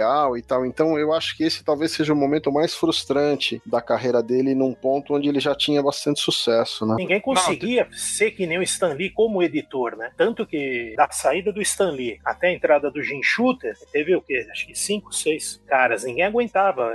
Era uma barra muito pesada. Ser o editor-chefe, toda aquela linha, que era maior até do que na época o Stan Lee comandou mesmo nos anos 60. Né? Teve o Roy Thomas, teve o Marvel Wolfman, Lin Win, Gary Conway, o Archie Goldwyn, aí entrou o Jim Shooter Shooter. E aí que a coisa entrou nos prumos, quer dizer, entrou daquele jeito, porque ele, ele, era uma pessoa mais difícil de se lidar, né? Mas foi quando a editora ficou mais profissional, vamos dizer assim, o Shooter. Uma coisa que eu acho que vale a gente detalhar um pouquinho, numa época que não existiam as redes sociais, você tinha o espaço editorial, a sessão de carta das uhum. revistas da Marvel, né? E ele conseguiu transformar esse espaço em algo totalmente diferente. Que foi o meu texto de abertura, a minha apresentação, né? Que era justamente isso, quando ele fala fala, o Bullpen Bulletins, né, que ele faz, ele primeiro que ele cria um jeito de conversar com o leitor que não existia e que é algo que eu sempre valorizo. Acho que as sessões de cartas são um espaço muito mal aproveitado hoje, porque todos nós que líamos quadrinhos, a primeira coisa que a gente olhar era a sessão de cartas, que é o espaço da gente na revista, cara. E ele sacou que ali ele estava conversando com as pessoas. Nos vários livros que tem sobre o mercado americano, ele falou que chegavam milhares de cartas para a redação da Marvel. A história secreta da Marvel tem uma hora que ele fala que eram sacos e sacos de carta todas as semanas. Então, ele estreitou a relação com o público e muito desse negócio da Marvel ter tomado o mercado de assalto vem daí. A DC era um negócio inatingível para os leitores na época. Enquanto a Marvel era, era, o cara, pô, ele era o amigão da vizinhança dos leitores. Exato. Ele fez os leitores acreditarem que o Bullpen, todo mundo trabalhava no Bullpen. Eles, os uhum. leitores pensavam que o Ditko, o Kirby, o Don Eck, todo mundo trabalhava lá dentro na redação feliz, entendeu? Brincando, jogando bolinha de papel na cabeça do outro. E isso cativou os leitores. Ele pôs apelido nos, nos autores, pôs apelido nele mesmo e pôs apelido nos leitores. Então ele, ele criou uma, uma lista de apelidos. Se você compra três gibis Marvel por mês, você é o mantenedor da chama, a chama da Marvel, entendeu? Hum. Se você compra cinco títulos, você é um true believer. Se você compra. E assim por diante. E os próprios leitores entravam na onda, mandavam cartas já com as expressões do próprio Stan Lee, né? É, escreviam no final das cartas: Make mine Marvel, né? Façam a minha Marvel. Expressões que o próprio Stanley criar acaba virando os jargões ali, né? Um dialeto dos leitores com os autores, vamos dizer assim, da Marvel. Então isso, uhum. poxa, os caras se sentiam. Tinha lá o troféu Catapioli, foi uma invenção aqui, né? Uhum, Era o uhum. no prize, né? O cara recebia em uma casa. Se achasse um erro na história, né? E não era raro isso acontecer, sempre tinha algum erro de continuidade ou algum erro de cores. O cara recebia um no prize, né? Que era um cartão com nada escrito dentro, né? Assim, só no envelope estava escrito no prize, ou seja, sem prêmio, né? Era uma gozação, é né? Aí ele começou a, dificultar. O cara tinha que explicar por que que aconteceu aquele erro aconteceu na história. Tem que ter uma, uma justificativa, né? Por que que o Homem de Ferro apareceu com a luva amarela? O leitor tinha que dar uma explicação assim, na carta, né? Ah, ele tava porque foi uma radiação, alguma coisa, teve alguma bobagem assim. Uhum. Isso era uma diversão, um negócio divertido e é isso que você falou. Cativou os leitores, é né? uma coisa que e, não existia, né? E um efeito disso, Roberto, que vem a galope dessa história, ele começa a levar os quadrinhos para a universidade em palestras por várias cidades dos Estados Unidos. É, assim, a relevância do Homem-Aranha no contexto social, né? Uhum. O, o, Hulk era debatido pelos estudantes de psicologia, de psiquiatria uhum. e assim por diante. É exatamente isso. Então, cada vez que eu ouço, porque ah, eu vou até abrir um parênteses aqui, tem editor que só edita, tem editor que curte divulgar o seu trabalho. Esse é o meu caso como é o meu trabalho. E o Stan Lee, cara, é o modelo para mim. O Stan Lee era o modelo, não, pelo amor de Deus, não tô me comparando ao Stan Lee, longe disso, pelo amor de Deus. Mas é o jeito dele trabalhar, dele estreitar os laços com os leitores, dele ser a cara daquele selo, dele mostrar que o leitor era importante para ele, que a opinião do cliente dele valia a pena. Para mim isso é um negócio que deveria ser seguido para sempre. Stan Lee chegou a lançar um fã-clube da Marvel, né? Que os leitores podiam entrar nesse fã-clube, recebiam um cartãozinho e tal, apoiavam com um dólar, sei lá. Eles podiam, ele tinha essa vontade de aproximar mais o público, tanto que criou um fã-clube. Exatamente, era o Mary Marvin Marching Society, Sociedade Sorridente, alguma coisa assim, alegre da Marvel. Acabou virando até um, a vinheta de apresentação dos desenhos, né? Eles falavam do Clube Marvel, naquele desenho que o Hulk aparece tocando lá o bumbo, os outros heróis vindo assim atrás. Então, não sei se vocês lembram da, da, música de abertura dos desenhos desanimados da Marvel. Claro, opa! Era o Mary Marvel Marching Society. As cartas, o leitor mandava carta criticando alguma história da DC, eles recebiam uma, uma resposta esculachando. É, você não entendeu a história, você não prestou atenção na história. Já no caso da Marvel, nós Stanley dizia: Puxa, olha, você disse bem, essa história realmente não ficou muito boa, no, mas vem aqui no próximo número que você vai adorar. Nós vamos compensar, vamos fazer uma história bem melhor. O engraçado, Roberto, é que essa resposta que a DC dava nos anos 60 é, tem autor nacional que dá até hoje quando é criticado, mas deixa pra lá. Lembrando que a, a coluna do Stan Lee na sessão de cartas se chamava Stan Soapbox. Saiu um livro com reunindo todas as colunas do Stan Lee publicadas, né? Então isso virou um material a ponto de, quer dizer, era tão relevante para Marvel que acabou se tornando um livro colecionando as colunas. A ideia do fã-clube que o Sami estava mencionando, ele se inspirou no fã-clube do Capitão América, lá atrás, na década de 40, que os leitores enviavam um, um dinheiro e ganhavam um, uma espécie de um escudo de latão que era um símbolo do fã-clube do Capitão América lá para trás. O Stanley simplesmente lembrou da ideia, né? E se aproveitou aí na, na brincadeira, né? Aquele fã-clube do Capitão América deu muita grana pra Time na época. E, e, se repetiu aí, né? Nos anos 60 também esse novo fã-clube. É uma boa sacada, né? Ele fez, gravou um disquinho compacto, né? Podcast da época. Era o podcast da época, exatamente. Uma passagem interessante do trabalho do Stan Lee na Marvel que a gente não pode deixar de mencionar, antes dele deixar o cargo de editor-chefe e ir para outras áreas dos personagens, é ele recebeu o convite do governo americano para fazer uma história contra as drogas. E ele acabou tendo a ideia de colocar essa história na revista do Homem-Aranha e mostrar o, o, Harry Osborn como um usuário de drogas e que aquilo era ruim, fazia mal, etc. E na época existia o código de ética dos quadrinhos lá nos Estados Unidos. E o código de ética brecou a história, mesmo tendo sido solicitada pelo governo, porque falava de drogas, né? Obviamente. Mesmo sendo uma mensagem anti-drogas, o código de ética não aprovou. E aí, durante esse arco de histórias, que durou três edições, a Marvel decidiu publicar a história sem o código de ética na capa. E foi um momento decisivo ali, porque o código já existia desde a década de 50, isso era ali início da década de 70, 71, se eu não me engano, por ali, e provocou uma primeira reformulação dentro dos critérios que eram usados por esse código. Heroes show us we don't need to be perfect to do what's right.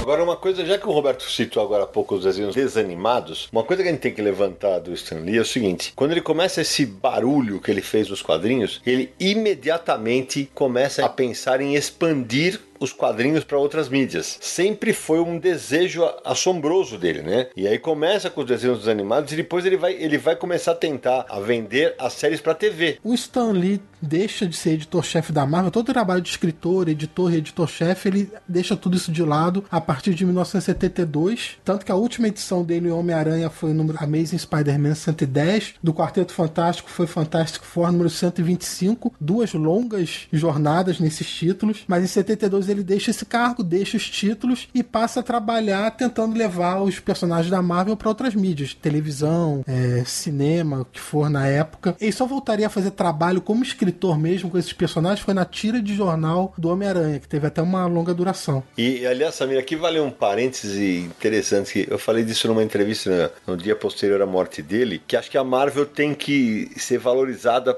pela sacada que teve de manter o Stan Lee como o rosto da Casa das Ideias. Porque, olha, tem gente, no dia da morte, sério, tem gente que ainda achava que o Stan Lee escrevia as histórias. É, moda, é claro que eu tô exagerando, mas tem gente que ainda achava que ele era o cara da Marvel até hoje, gente. É, mas eu vi coisa pior, com matérias em jornais conceituados até, falando que morreu Stan Lee, o fundador da Marvel, o que não Sim, é o caso. É, não, é, na verdade. Já vi também o dono da Marvel. Porque em 72, né, Samir, ele vira. O papel que ele passa a assumir é publisher, né? Como ele passa a ser creditado, né? E é quando ele começa a influência que ele adquire em, em um pouco mais de uma década. E esse negócio dele ser o rosto da Marvel é um negócio que até hoje é engrandecido. E aí eu acho que teve uma grande sacada realmente da companhia. De falar, pô, os caras podiam ter chutado o cara, beleza, manda o cara pra outro lugar tal. E valeu, vai seguir, vai seguir teu rumo. Não, ele seguiu sendo a cara da editora. É, inclusive o Stan Lee, ele nasceu em Nova York, como o Sérgio disse, viveu em Nova York essa época toda, só que ele era apaixonado por Los Angeles. E Los Angeles é onde a indústria de cinema toda está, né? E ele convenceu a Marvel de deixar ele mudar para Los Angeles com o objetivo de levar os personagens para televisão, cinema, etc. Então ele uniu o útil ao agradável. Foi viver onde ele queria com o pretexto de levar esses personagens para outras mídias e conseguiu. E viveu lá em Los Angeles. É, mas só para constar, por exemplo, esse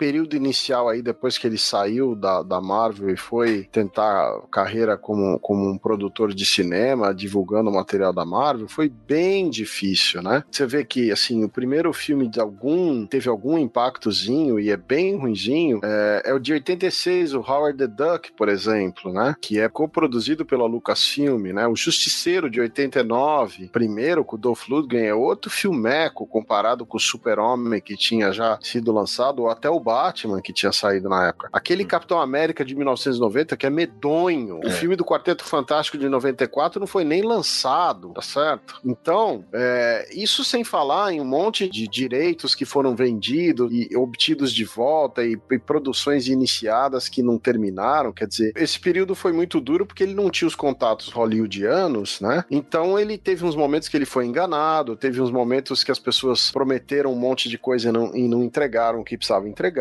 Então, assim, foi um período realmente que para ele não trouxe um resultado é, duradouro, um resultado que ele queria ver do, do, universo Marvel. Um pouquinho mais de sorte como produtor de, de algumas animações, né? Como, e que não eram, nem todas eram de, de personagens da Marvel, como desenho dos Transformers, da Caverna do Dragão, Comandos em Ação, Defensores da Terra, que era com os personagens do King Filters. Nesse quesito ele teve um pouco mais de, de sucesso, né? Mas os filmes mesmo, live action. É, a exceção são os seriados, né? Que ele conseguiu emplacar o seriado do Hulk e o seriado do Homem-Aranha na década de 70, que tiveram a sua importância aí na televisão e, e, e ajudaram é, muito a Marvel numa época. A pré-ida dele para Hollywood, isso foi antes dele se mudar, né? Uhum. Falando depois, né? Esses seriados vieram antes dessa, da mudança dele para Hollywood, né? Ele tava é em Nova York. Aí. Bom, a gente começou a falar agora da parte que o Stanley tá se distanciando da Marvel, né? E acho que vale a gente citar o tanto tanto de coisa que ele fez fora da Marvel, mesmo sendo um rosto ligado à Casa das Ideias, né, Samir? É, porque toda essa época, desde que o Stan Lee deixou de ser editor-chefe da Marvel, foi para Los Angeles e tudo mais, a Marvel passou por várias mudanças, né? A editora comprada por uma outra empresa, depois adquirida por uma terceira. E na década de 90, o Stan Lee se afastaria definitivamente de qualquer função prática de dentro da editora, ganharia uma ganharia um cargo vitalício e um salário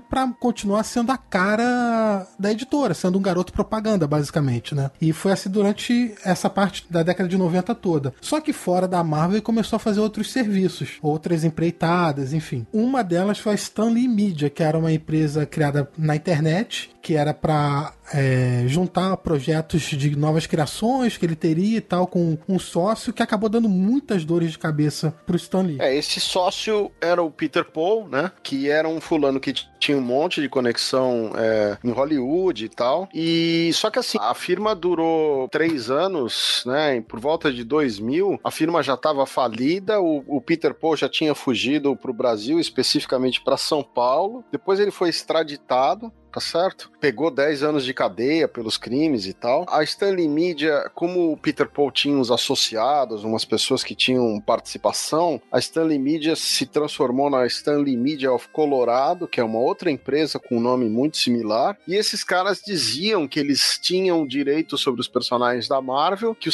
Stan Lee teria assinado um papel transferindo todos os personagens da Marvel para essa empresa, então eles passaram uma década processando a Marvel, os estúdios depois a Disney, o próprio Stan Lee, e todas as vezes os juízes é, derrubavam né, a, as ações uh, no tribunal, e até o momento que um juiz lá perdeu a paciência e falou: olha, vocês só estão fazendo essas ações por ganância, vocês não têm nenhum direito, não tem mais recurso, não tem mais apelo, chega, porque uma década batendo na mesma tecla sem nenhum resultado e sem nenhum digamos, sem nenhuma prova concreta de que eles tinham alguma, sei lá, algum direito sobre aquelas coisas, né? E aí o Stanley Me criou um, uma outra empresa, né? O Stanley criou a Paul Entertainment. Sobre isso aí dele ter sido preso em São Paulo, é isso mesmo. Foi preso em São Paulo extraditado. Ele abriu a, a, logo em seguida essa outra empresa, Paul Entertainment, que é voltada para prestar serviço tanto para a internet quanto para a televisão, criando produto de mídia, né? Desenho animado, desenho animado para internet, mas acho que nunca vingou muita coisa aí, né? A Stripperella, que eu citei no começo do programa para apresentar o Sérgio Codespot, foi o primeiro projeto da Paul, né? E, e, que rendeu uns probleminhas, né, Roberto? Gerou uns problemas, eu não lembro os detalhes, mas eu sei que ele teve problema com direitos autorais, com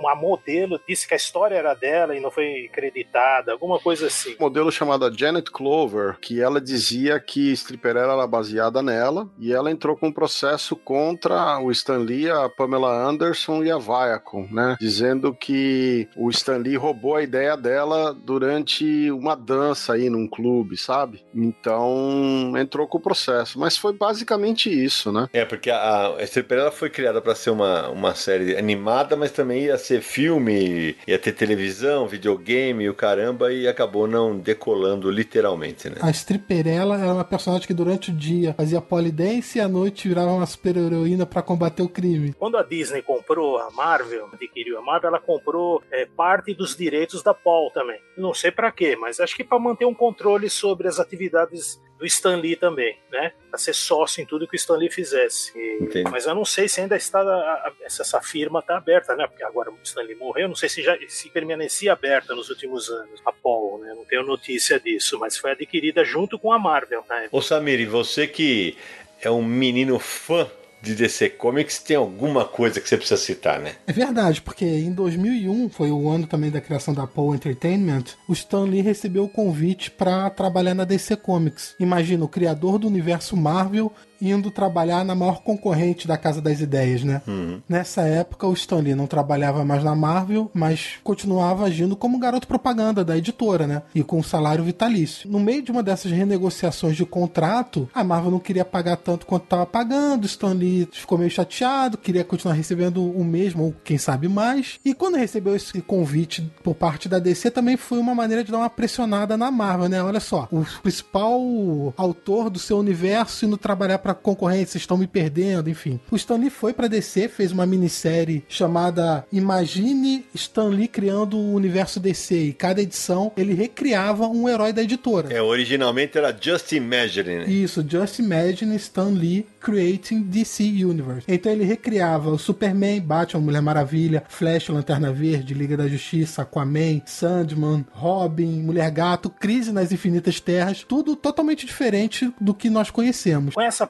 ele acabou conquistando esse salário vitalício. O, o título de Chairman emérito e a tira do Homem-Aranha. Ele, ele conseguiu que ele ficasse com a tira do Homem-Aranha também, que era a única é, série, vai, vamos dizer assim, que ele permanecia escrevendo ou usando ghostwriters para escrever para ele, né? Como o Roy Thomas, por exemplo. E e foi até a morte dele assim, né? Até hoje a tira é publicada nos Estados Unidos. E em lucros decorrentes dos filmes, né? Ganhou em todo esse período que ele estava vivo uma quantia fabulosa aí, né? toda vez que saía algum filme da Marvel. Então foi, tudo isso é decorrente desse acordo que ele fez com a, com a Marvel aí. Nem todas essas reimaginações da- do Stan Lee da DC saíram no Brasil, né? Não, na época quem publicava DC no Brasil era a editora Abril. Foi bem na fase em que a Marvel tinha saído da Abril e ido pra Panini, a DC ficou com a Abril, curto período ali de concorrência entre as duas editoras, e a Abril publicou só seis edições dessa minissérie aqui no Brasil, o resto tá inédito. Esse projeto o Stan Lee fez em parceria com alguns nomes famosos de artistas da época, né? Joey Kubert, Jim Lee,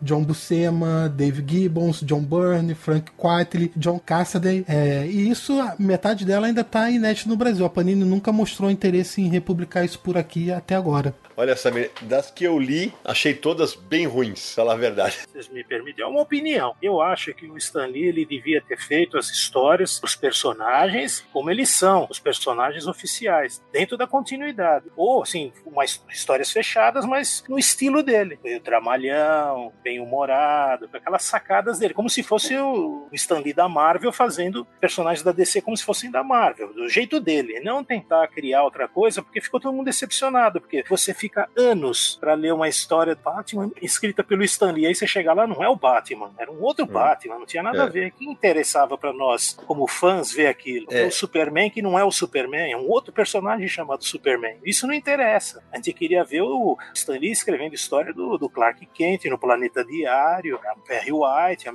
Lois Lane, entendeu? É isso que fa- faltou. Então, foi, perdeu metade do encanto ali. Não foi um quadrinho que eu, eu lembro quando foi publicado aqui, não foi elogiado, indicado. Não, Nada. foi mais como curiosidade mesmo, né? Não, acabou não passando disso. É, porque na verdade eu, eu entendo o ponto de vista do Roberto, mas é que ah, eu não sei se foi a ideia dele ou foi a ideia da DC, a reimaginação dos personagens, né? E aí que tava, né? Como tinha a reimaginação, ele, ele não ia contar os mesmos personagens. O resultado foi uma série que vale pela curiosidade apenas, né? E não pela qualidade das histórias. O que eles quiseram pegar foi: ah, esse cara aqui criou o universo Marvel. Como seria se ele tivesse criado o universo DC? E aí É. ele dava a versão dele. Mas eu concordo que seria mais interessante ver as versões que existiam. Mas enfim, foi a proposta da série. Era, era isso que eu ia comentar. Foi um grande golpe de marketing da DC na época, associar o Stan Lee com os produtos da DC naquela época. Foi uma sacada de marketing que deu uma chamada em si, ao redor da DC, dos personagens, mesmo vendendo mal, teve um,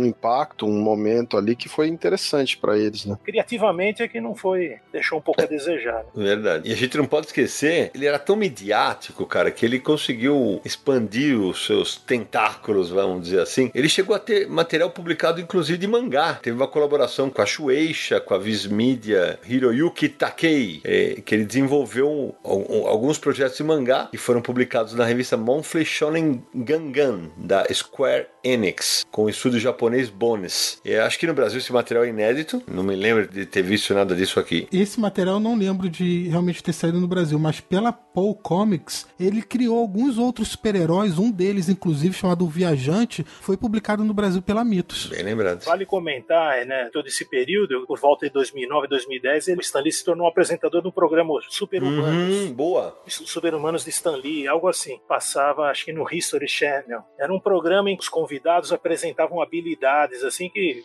eram consideradas é, sobre-humanas, né? Um cara que era capaz de empurrar um caminhão com as mãos, coisas do gênero, né? E o Stan Lee era o apresentador. Era um estilo documentário, vamos dizer assim. Como se fosse um Globo Repórter apresentado pelo Stan Lee, mas sempre nesse tema. O Stan Lee tinha aquele reality show, é, e aqui realmente fica a dúvida se é o mesmo programa, que chamava Não Who é. Wants to Be a Superhero. Né? Que era um programa que ele apresentava como um reality show das pessoas, né? Mas ele teve vários programas de televisão nessa época. Tinha o Stan Lee apresenta Mosaico, o Stan Lee apresenta o Condor. Teve vários programas nessa época na televisão de 2006 pra frente. Esse reality show que você tá mencionando era um reality show que as pessoas criavam seu próprio super-herói e iam pro programa, apresentavam, normalmente fantasiado como super-herói, né? E o Stan Lee julgava qual era o melhor, esse tipo de coisa. Ele e outros jurados. É, esse aí, se não me engano, teve duas temporadas só. A gente tá falando de um monte de coisa a respeito do Stan Lee fora da- dos quadrinhos e tal. E a gente não pode deixar de, de mencionar o- as participações especiais dele em praticamente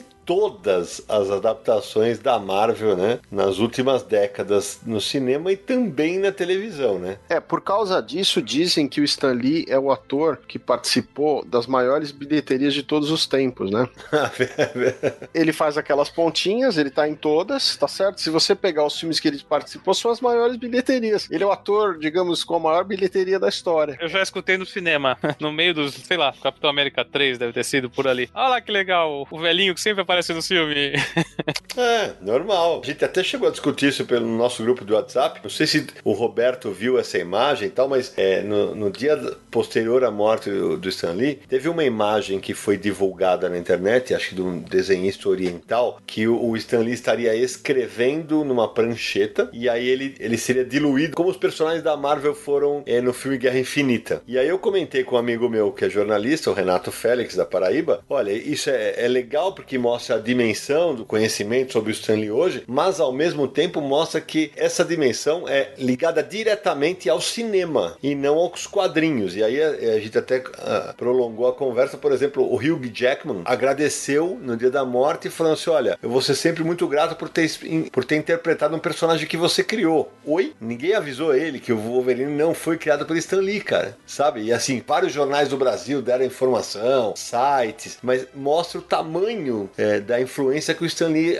atingiu em nível global por causa das adaptações do cinema, né? É muita gente, essa geração mais nova, nem lê quadrinhos, só conhece o Stan Lee, aliás, só conhece os personagens pelo cinema. Não pode condenar, porque Não. é outra mídia, e é a mídia do que mais prevalece no momento, conhece do cinema, ou, ou das animações, ou dos videogames, né? Os quadrinhos acabaram uma posição aí secundária, terciária, sei lá. É, isso tem um pouco daquela, daquele lance que a gente comentou um pouco antes, da época do Jack Kirby e tudo mais, deles é, ficarem chateados porque o Stan Lee acabava recebendo mais atenção do que eles, ou do que outros desenhistas. Vai um pouco dessa área também. Por exemplo, o, o Stan Lee nunca criou o Wolverine, mas é ele que muita gente dá o crédito porque não conhece direito a história. É, é bom lembrar que todo quadrinho da Marvel vem com o Stan Lee apresenta, né, antes da, no título. Sim. O medonho do Capitão América dos anos 90, o cartaz do filme trazia Stan Lee como criador do Capitão América. Isso. É, então. E, e o Stan Lee faz participação de todos os filmes da Marvel, e inclusive de filmes cujos personagens ele não criou. Guardiões da Galáxia, por exemplo, né? Que você tem o Peter Quill e outros. é, não foi criação do Stan Lee. Motoqueiro Fantasma, Justiceiro. Então, mas tá lá, a, a imagem dele fica presa em todos os personagens da Marvel, né? É, o que é muito triste nessa situação é o seguinte: quando a mídia tradicional, tanto impressa quanto televisiva, vai falar de cinema, de música, de literatura, não dão barrigada nos créditos de quem é o filme, quem que é o diretor, quem que é o produtor, ou em qual obra é adaptada, quem que baseou, tá lá todos os nomes de todo mundo. Chega nos quadrinhos, eles dão o nome do desenhista, não dão o nome do escritor e vice-versa, não sabe quem, quem são as editoras nem quem são os personagens, quer dizer, é um tipo de barrigada que sugere aí um, não só uma falta de informação, mas um preconceito às vezes mesmo. Desdém, né? É, de noticiar corretamente com, no mesmo nível, às vezes, que se faz com outras formas de comunicação e arte, né? Agora, quanto tempo até alguém fazer um filme do Stan Lee? Olha, boa pergunta, hein, Samir? Mas- E acho que vale muito, né? Vocês já viram na internet um pôster feito por fã com o Bryan Cranston caracterizado como Stan Lee? Vi, sensacional. Igualzinho que ficou, né? Rodou bastante a net esse post. É. It's not about living without fear, but facing injustice. Ou se em inglês chama cameo, né? Essas pontas. É Cameo. Cameo, que se pronuncia. Que a primeira delas foi em 89, né? Em O Julgamento do Incrível Hulk, que o Stan Lee é um dos jurados no julgamento do, do Dr. David Bruce Banner. Qual a favorita de cada um? Ah, essa é boa, vamos lá. Putz, é, primeiro que eu não vou lembrar de todas, mas vamos lá. A favorita é que você vai lembrar de cara. Eu de cara lembro dele com fone de ouvido e tendo a luta do Homem-Aranha atrás dele. É, essa é boa. A que eu mais gosto, é, nem é engraçado, acho que é o terceiro filme do Homem-Aranha, do Sam Raimi, que o- ele para do lado do Peter Parker, né, do Tommy Maguire, e dá uns conselhos pra ele. Eu achei, assim, muito bem sacado, embora surreal, né, por que, que aquele homem ia parar ali, dar um conselho, diz algumas coisas que soam como conselho. Achei bacana ele interagindo com o personagem. É, se eu não me engano, ele diz algo como um homem pode fazer a diferença ou coisa do tipo. Eu curto ele como Willie Lumpkin, no, como carteiro, que é um personagem de quadrinho, né? Boa. Que ele faz, que é o do quarteto. Em- Embora os filmes sejam ruins, pra mim aquela interpretação, aquela participação de trazer o personagem na forma do Stan Lee é bem legal. Eu posso dizer uma curiosidade do Willie Lamp? Manda? É, o Willie Lamp é, um, é ficou conhecido como o carteiro do Quarteto Fantástico, né? É, só que ele já havia criado um primeiro Willie Lamp, acho que por volta de 1960, como uma tira de jornal. Fez tiras de jornal enquanto ainda, mesmo trabalhando na Marvel, o Goodman fazia vista grossa para esses extras, né? Às vezes ele escrevia para alguma revista masculina, algum texto, alguma coisa, e fazia essa tira do Willie Lamp, que era um carteiro, assim. Era um carteiro mais jovem, não tinha aquele bigode, vivia algumas situações lá, coisas de carteiro, né? Tinha que fugir do Uhum. cachorro, alguma coisa do tipo. Aí quando ele criou o Quarteto Fantástico, ele falou que seria legal colocar um carteiro para mostrar que o quarteto é uma família, né? Recebe cartas, correspondência dos fãs, e ele recriou o Willie Lamp. Então, Legal. na verdade, existem dois Willie Lamp, um da tira de jornal e o, e o do quarteto. Legal. E a tua participação especial na Samir? Nossa, bom, não lembro de todas de cabeça agora. Eu só queria comentar que Stan Lee fez participação também em animação. Tem uma na série animada do Homem-Aranha da década de 90, uma no, no longa de animação Big Hero 6. Um cameo dele que eu acho legal, o segundo filme do Quarteto Fantástico, tem o casamento do Reed Richards e da Sue Storm, que ele é, é proibido de entrar no casamento. E essa cena acontece também nos quadrinhos. Nos quadrinhos, quando os dois vão casar, o Stan Lee e o Jack Kirby tentam entrar no casamento e, e não conseguem. No Homem de. Ferro não tem ele como Hugh Hefner? Pô, é, você- Tem, tem. O Sérgio acabou de falar a cena que eu ia citar porque eu deixei pro final. Ah, beleza, então não preciso citar mais nada depois dessa, né? Porque já que ele citou essa aí, não, mas era, essa era a minha. Mas eu vou aproveitar e vou citar uma eu considero bem sui generis, vai.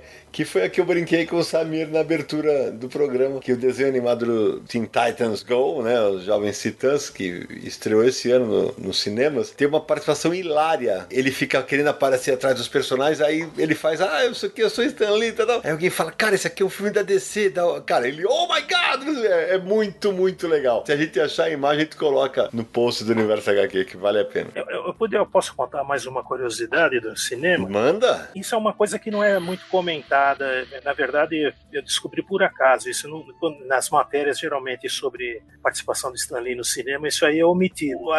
Aquele cineasta francês, eu não sei se eu vou conseguir falar o nome dele correto, Alain Resnais, era um grande fã do Stan Lee. Né? Em 73, ele lançou um filme em inglês chamado The Year One, o ano 1, e o Stan Lee faz uma participação como narrador do filme, com aquela voz dele, aquele jeito dele falar, todo grandiloquente, né? Ele faz uma narração numa sequência em que um personagem se suicida, e esse personagem é o Lee Falk, ele era ator também, o Lee Falk, né? o criador do Fantasma. Então nós temos dois, dois quadrinistas no mesmo filme, um narrando e o outro interpretando. Que Foi a ótima primeira observação. participação dele no cinema, efetivamente, como narrador. Você encontra inclusive o filme no, no YouTube. Eu coloquei o, o link no meu blog, acho que faz alguns anos. Você encontra o- a filmografia dele, você encontra esse filme. Interessante, né? Mas é, geralmente nas matérias né, do pessoal de quadrinhos, eles não comentam isso. É obscuro, né? Um filme obscuro esse Bem interessante. filme francês. É bem interessante. Vale dar uma conferida. Se não sabe o que eu lembrei agora, Manda. o Stan Lee fez uma participação especial também no Barrados no Shopping, filme do Kevin Smith. Ele tá lá, faz uma participação especial. Vale lembrar, participou do Big Bang Theory, né? Sim. Ele era era uma figura da cultura pop mesmo, né? filme O chamado Ambulância, acho que ele participa também. Olha aí. 1990. Tem os seriados da Marvel, né? Também é, a gente não estou, Demolidor, Jessica Jones e tal. Ele apareceu é, nos Simpsons, é, em animação, é, em várias animações da própria Marvel. No desenho do Homem-Aranha de 94, ele aparece com o Stanley. é, Ele é, um, é, tem uma É, terra paralela em que o Homem-Aranha é um personagem em quadrinho. E o Homem-Aranha vai pra lá e encontra o Stan Lee.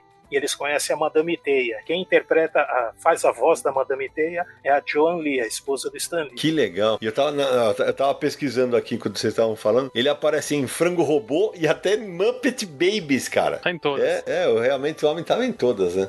I'm looking for some guy named Stan Lee. What? Spider-Man?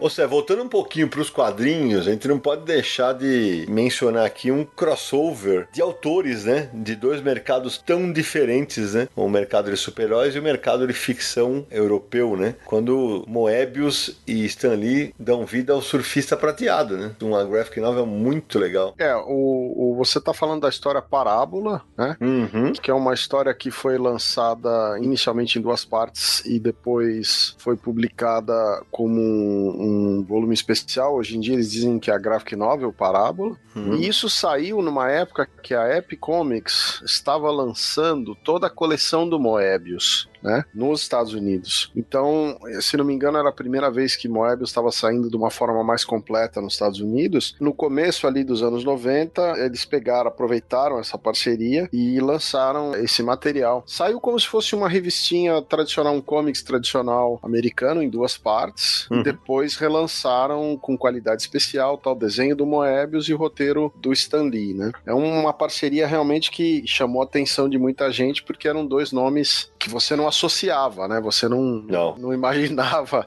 essa parceria nunca, né? Eu, eu te confesso, eu acho muito legal a, a parceria, pelo inusitado, né, dos dois serem de universos tão díspares, né? Mas a história eu não acho uou, espetacular. Mas, cara, tem que ter na coleção, né? É, é, eu acho que é obrigatório na coleção. Inclusive ganhou um prêmio Eisner na época, né? Foi bem prestigiada. Essa, saiu pelo selo Epic, né? Uhum. Duas partes, como disse o Sérgio, depois compilada, né? Desde então é compilada, com extras, com entrevistas. Essas entrevistas acho que foram publicadas na Marvel Age, que era um fanzine oficial da Marvel, e depois agora sai como extra nas compilações. Só uma correção, ela não é de 1990, ela é de 1988. Esse material tá fácil de encontrar porque a Panini acabou de lançar uma nova tiragem dessa graphic novel. Essa reedição feita pela Panini é muito bonita, fizeram bem caprichado, em capa dura, colecionador mesmo, pra guardar mesmo, pra ler e guardar. Roberto, a gente falava no intervalo da gravação, e vou aproveitar o gancho que a gente citou a premiação no Eisner, que o Stanley recebeu uma comenda que ele considerava muitíssimo importante, né? É uma honraria concedida lá pelo governo americano, é National Medal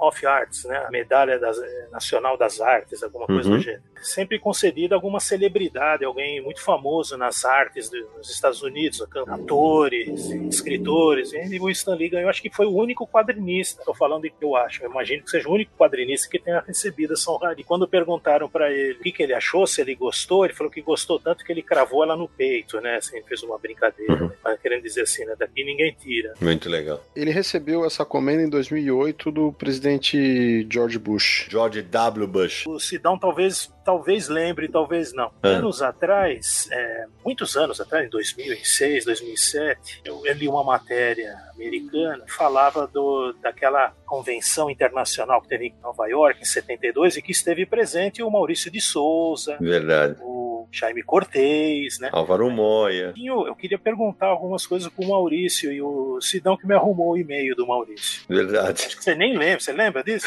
Lembro sim, lembro sim, lembro sim. Então, aí eu entrei em contato com o Maurício para perguntar, né? Como é que foi, né? Você conversou com o Stan Lee e tal, né? Aí ele falou, poxa, eu não lembro direito mais, né? Porque faz tantas décadas, né? Mas eu, eu lembro que eu nem falo inglês direito, ele falou, né? Eu tive que pedir pro Álvaro de Moya é, ser o interlocutor, né? Mas eu lembro que nós ficamos falando do Homem de Ferro, alguma coisa que foi muito engraçado o jeito que o Maurício explicou, né? A, a conversa dele com a morte do Stan Lee. Começou a pipocar de novo é, fotos, né? Do Stan Lee com o Maurício, Uhum. o Álvaro de Moya, né? Tem um blog, né? Meu blog tá quase morto, eu não tenho tempo para atualizar, mas o blog e o Facebook é bem mais instantâneo, né? Você coloca alguma coisa no Facebook e já tem feedback. O blog não, mas entrei por acaso no meu blog no dia da morte do Stan Lee, no dia seguinte, teve um aumento, assim, tanta gente visitando e era nessa justamente nesse artigo que eu escrevi é, falando do Maurício de Souza, o Stan Lee, né? Uma coisa bem interessante, né? Não sei se as pessoas, ao pesquisarem no Google, elas colocam Stan Lee, Maurício de Souza, para ver se se conheciam, alguma coisa do gênero, mas caiu bastante no blog por causa disso. Eu achei interessante. Dois medalhões, né? Até porque, Roberto, no dia da morte, o Maurício estava no Japão e o estúdio soltou. A gente fez, a gente fez rapidamente uma homenagem. Uma... O RAF foi feito pelo Flávio Teixeira de Jesus, remetendo à história em que o Homem-Aranha deixa de ser Homem-Aranha. Foi só no lápis, que foi o que deu tempo de fazer. E a imagem percorreu a internet toda, saiu em vários jornais e tal. E eu me lembro, você falou do Stanley, eu me lembro de uma história. Há alguns anos, o programa CQC da TV Bandeirantes esteve numa Comic Con em Nova York, ou, ou San Diego, acho que era San Diego. E aí o repórter Léo Linsky, agora ano, ano passado chegou a lançar até um quadrinho, ele vai com uma revista da Mônica, meio que para tirar um sarro do Stan Lee, fala assim: Ah, isso, ah, você conhece? E essa revista aqui? O Stan Lee pega a revista e fala assim: Ah, eu conheço a Mônica, é sou amigo do Maurício. E aí ele meio que, o Léo meio que caiu do cavalo, e aí a, a produção do CQC reverte a história, porque o Léo Lins disse que, ah, se eu escrever uma história pro senhor, tal, não sei o que, aí ele vai na MSP, grava um vídeo, pede para que eu avalie a história, falou que a história tá uma porcaria, é, foi um barato, só no fim ele ficou uma história bastante divertida, mas que só selava realmente a relação que os dois tiveram, mesmo em poucos encontros, foi uma relação muito cordial. Invitation, sir.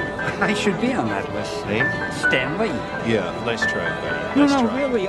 Bom, moçada, o programa tá chegando perto do final e daria pra gente ficar muito tempo falando do Stan Lee, mas faz tempo que a gente não faz as indicações, que é a parte do programa que os ouvintes mais gostam. Então vamos começar hoje com o nosso convidado Roberto Guedes. Roberto, um quadrinho de Stan Lee que para os nossos ouvintes conferirem. Ó, poderia citar várias, mas vou me concentrar uma série de histórias do Quarteto Fantástico. Foram as histórias assim que eu entendo terem sido as principais, onde os principais conceitos que Stan Lee e Jack Kirby introduziram no universo Marvel. Começa com o surgimento dos Inumanos, Uhum. é, lá pela edição 44, 45 e vai até pouco depois do número 50, até o número 55, por aí. Porque o que acontece nessas edições? Surgem os Inumanos, surge o Pantera Negra, o primeiro super-herói negro dos quadrinhos, surgimento do Galactus, do surfista prateado, que se tornou pois, um personagem de primeira grandeza dentro do universo dos super-heróis Marvel. Zona Negativa, os alienígenas Chris, né? Ronan, o acusador. Uhum. É, assim, uma miríade infinita de personagens sensacionais, né? Verdade. Tem uma história muito bonita entre elas que se chama. Na verdade, isso aí vai até mais ou menos número 60, 61, edições originais. O leitor brasileiro teve que pesquisar em quais edições brasileiras isso já foram lançadas por aqui. Algumas dessas histórias saíram aqui pela Salvati, vale o leitor dar uma conferida no site da Salvati. Vale correr atrás. Tem uma história que é logo depois do trilogia de Galactus, que se chama Este Homem, Este Monstro, que é uma das mais tocantes, que mostra a profundidade da amizade entre o Reed Richards e o Ben Green. É uma história muito bacana, vale a pena. Marcelo Naranjo. Não é exatamente escrito por ele, mas eu indico incrível, fantástico e inacreditável. A biografia em quadrinhos do gênio que criou os super-heróis da Marvel.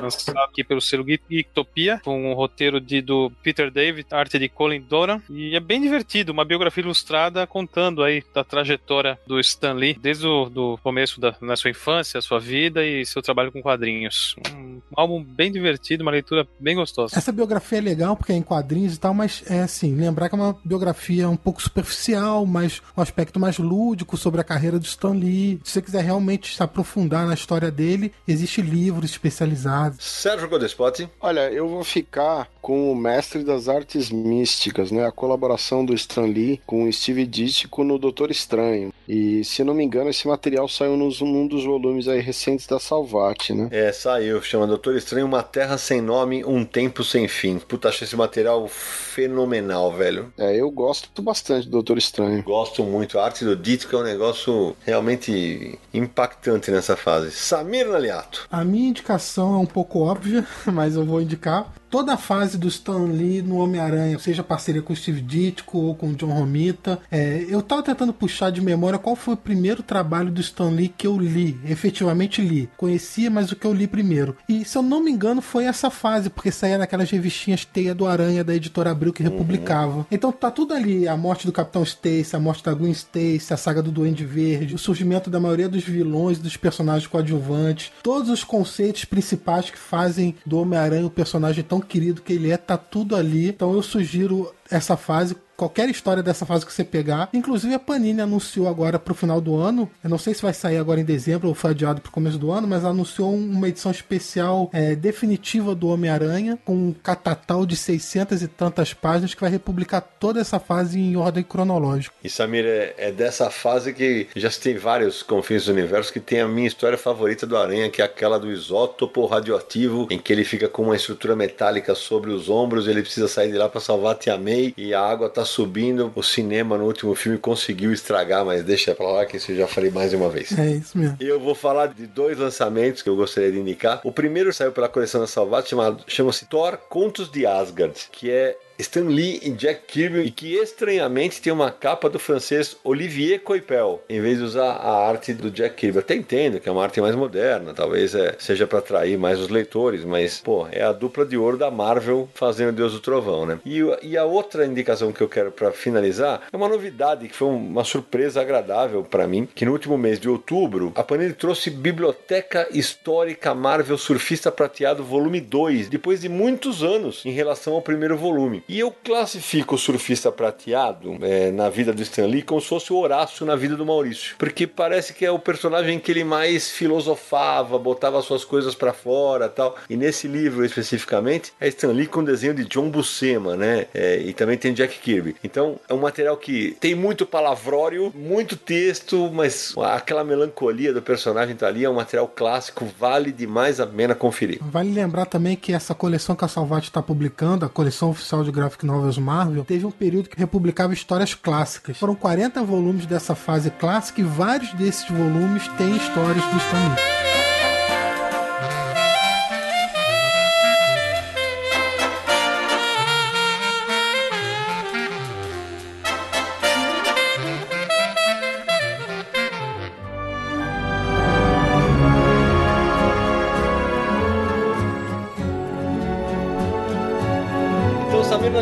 De encerrarmos mais este Confis Universo especialíssimo, quem quiser encontrar o nosso podcast nesta internet tão galáctica e cósmica, quais são os caminhos? Esse é o Confis do Universo número 64. Se você não conhecia conheceu agora o podcast, você pode ouvir todos os 63 episódios anteriores em podcast Universo HQ. Se preferir, busque Confins do Universo no iTunes. Lá você pode deixar a sua avaliação e também o seu comentário. Ou se preferir, acesse o Spotify, busque Confins do Universo e nos siga por lá também, que vai receber todos os episódios fresquinhos no seu feed. Se você quiser mandar um e-mail pra gente, podcast@universohq.com. Se preferir uma mensagem de voz pelo WhatsApp, DDD 11 94583 5989. O Confins do Universo é um podcast do site Universo HQ, www.universohq.com e também estamos nas redes sociais, Twitter, Facebook, Instagram. É só buscar por Universo HQ. Então é isso, meus amigos. Eu queria demais, Roberto, agradecer a tua presença aqui. Foi uma honra para nós você dividir todo o teu conhecimento de Stan Lee com a gente durante essas horas, aqui, durante esse tempo todo que você ficou aqui gravando conosco. Muito obrigado. Agora você já sabe o caminho. Quando precisar voltar, a casa é sua. Ah, eu que agradeço. Eu que estou honrado de participar do programa, um programa bacana, gente legal, inteligente. Estou muito feliz. E pode me convidar que eu venho de novo. Espero Boa. que os ouvintes curtam ou tenham curtido. Não sei que hora que eles vão ouvir esse meu.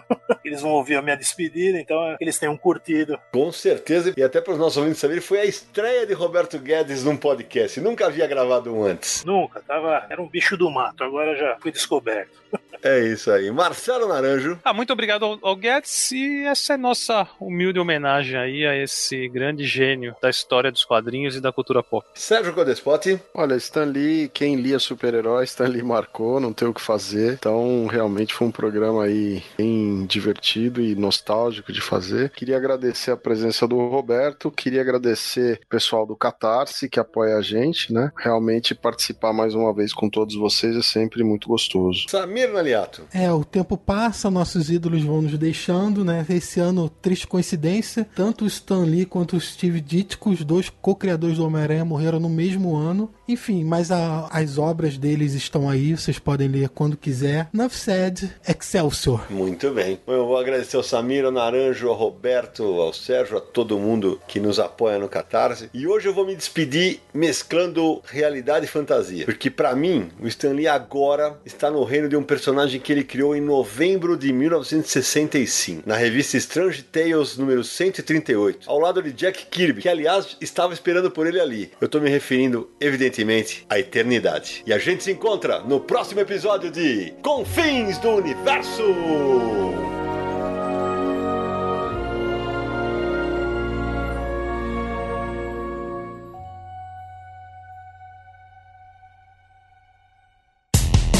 Dia mais claro ou na noite mais densa, você está deixando a nossa presença. Faça uma boa viagem de volta, mas não fique disperso. Nos encontraremos no próximo episódio de Confins do Universo.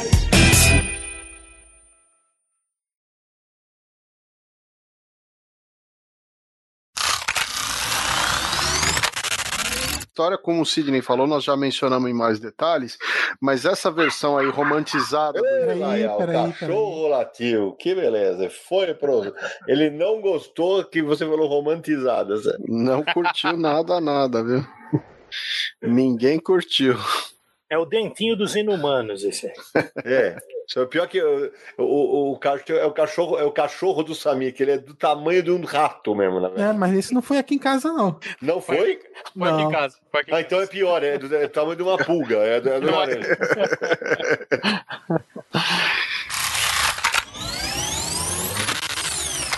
É isso aí. Marcelo Naranjo Mute. dormiu. Ó o mute. O mute. É o mute, é o mute. É, é o Nossa, a mute, gente- é a o gente fala- mamute. A gente É fala o mamute. sozinho, cara, é sensacional.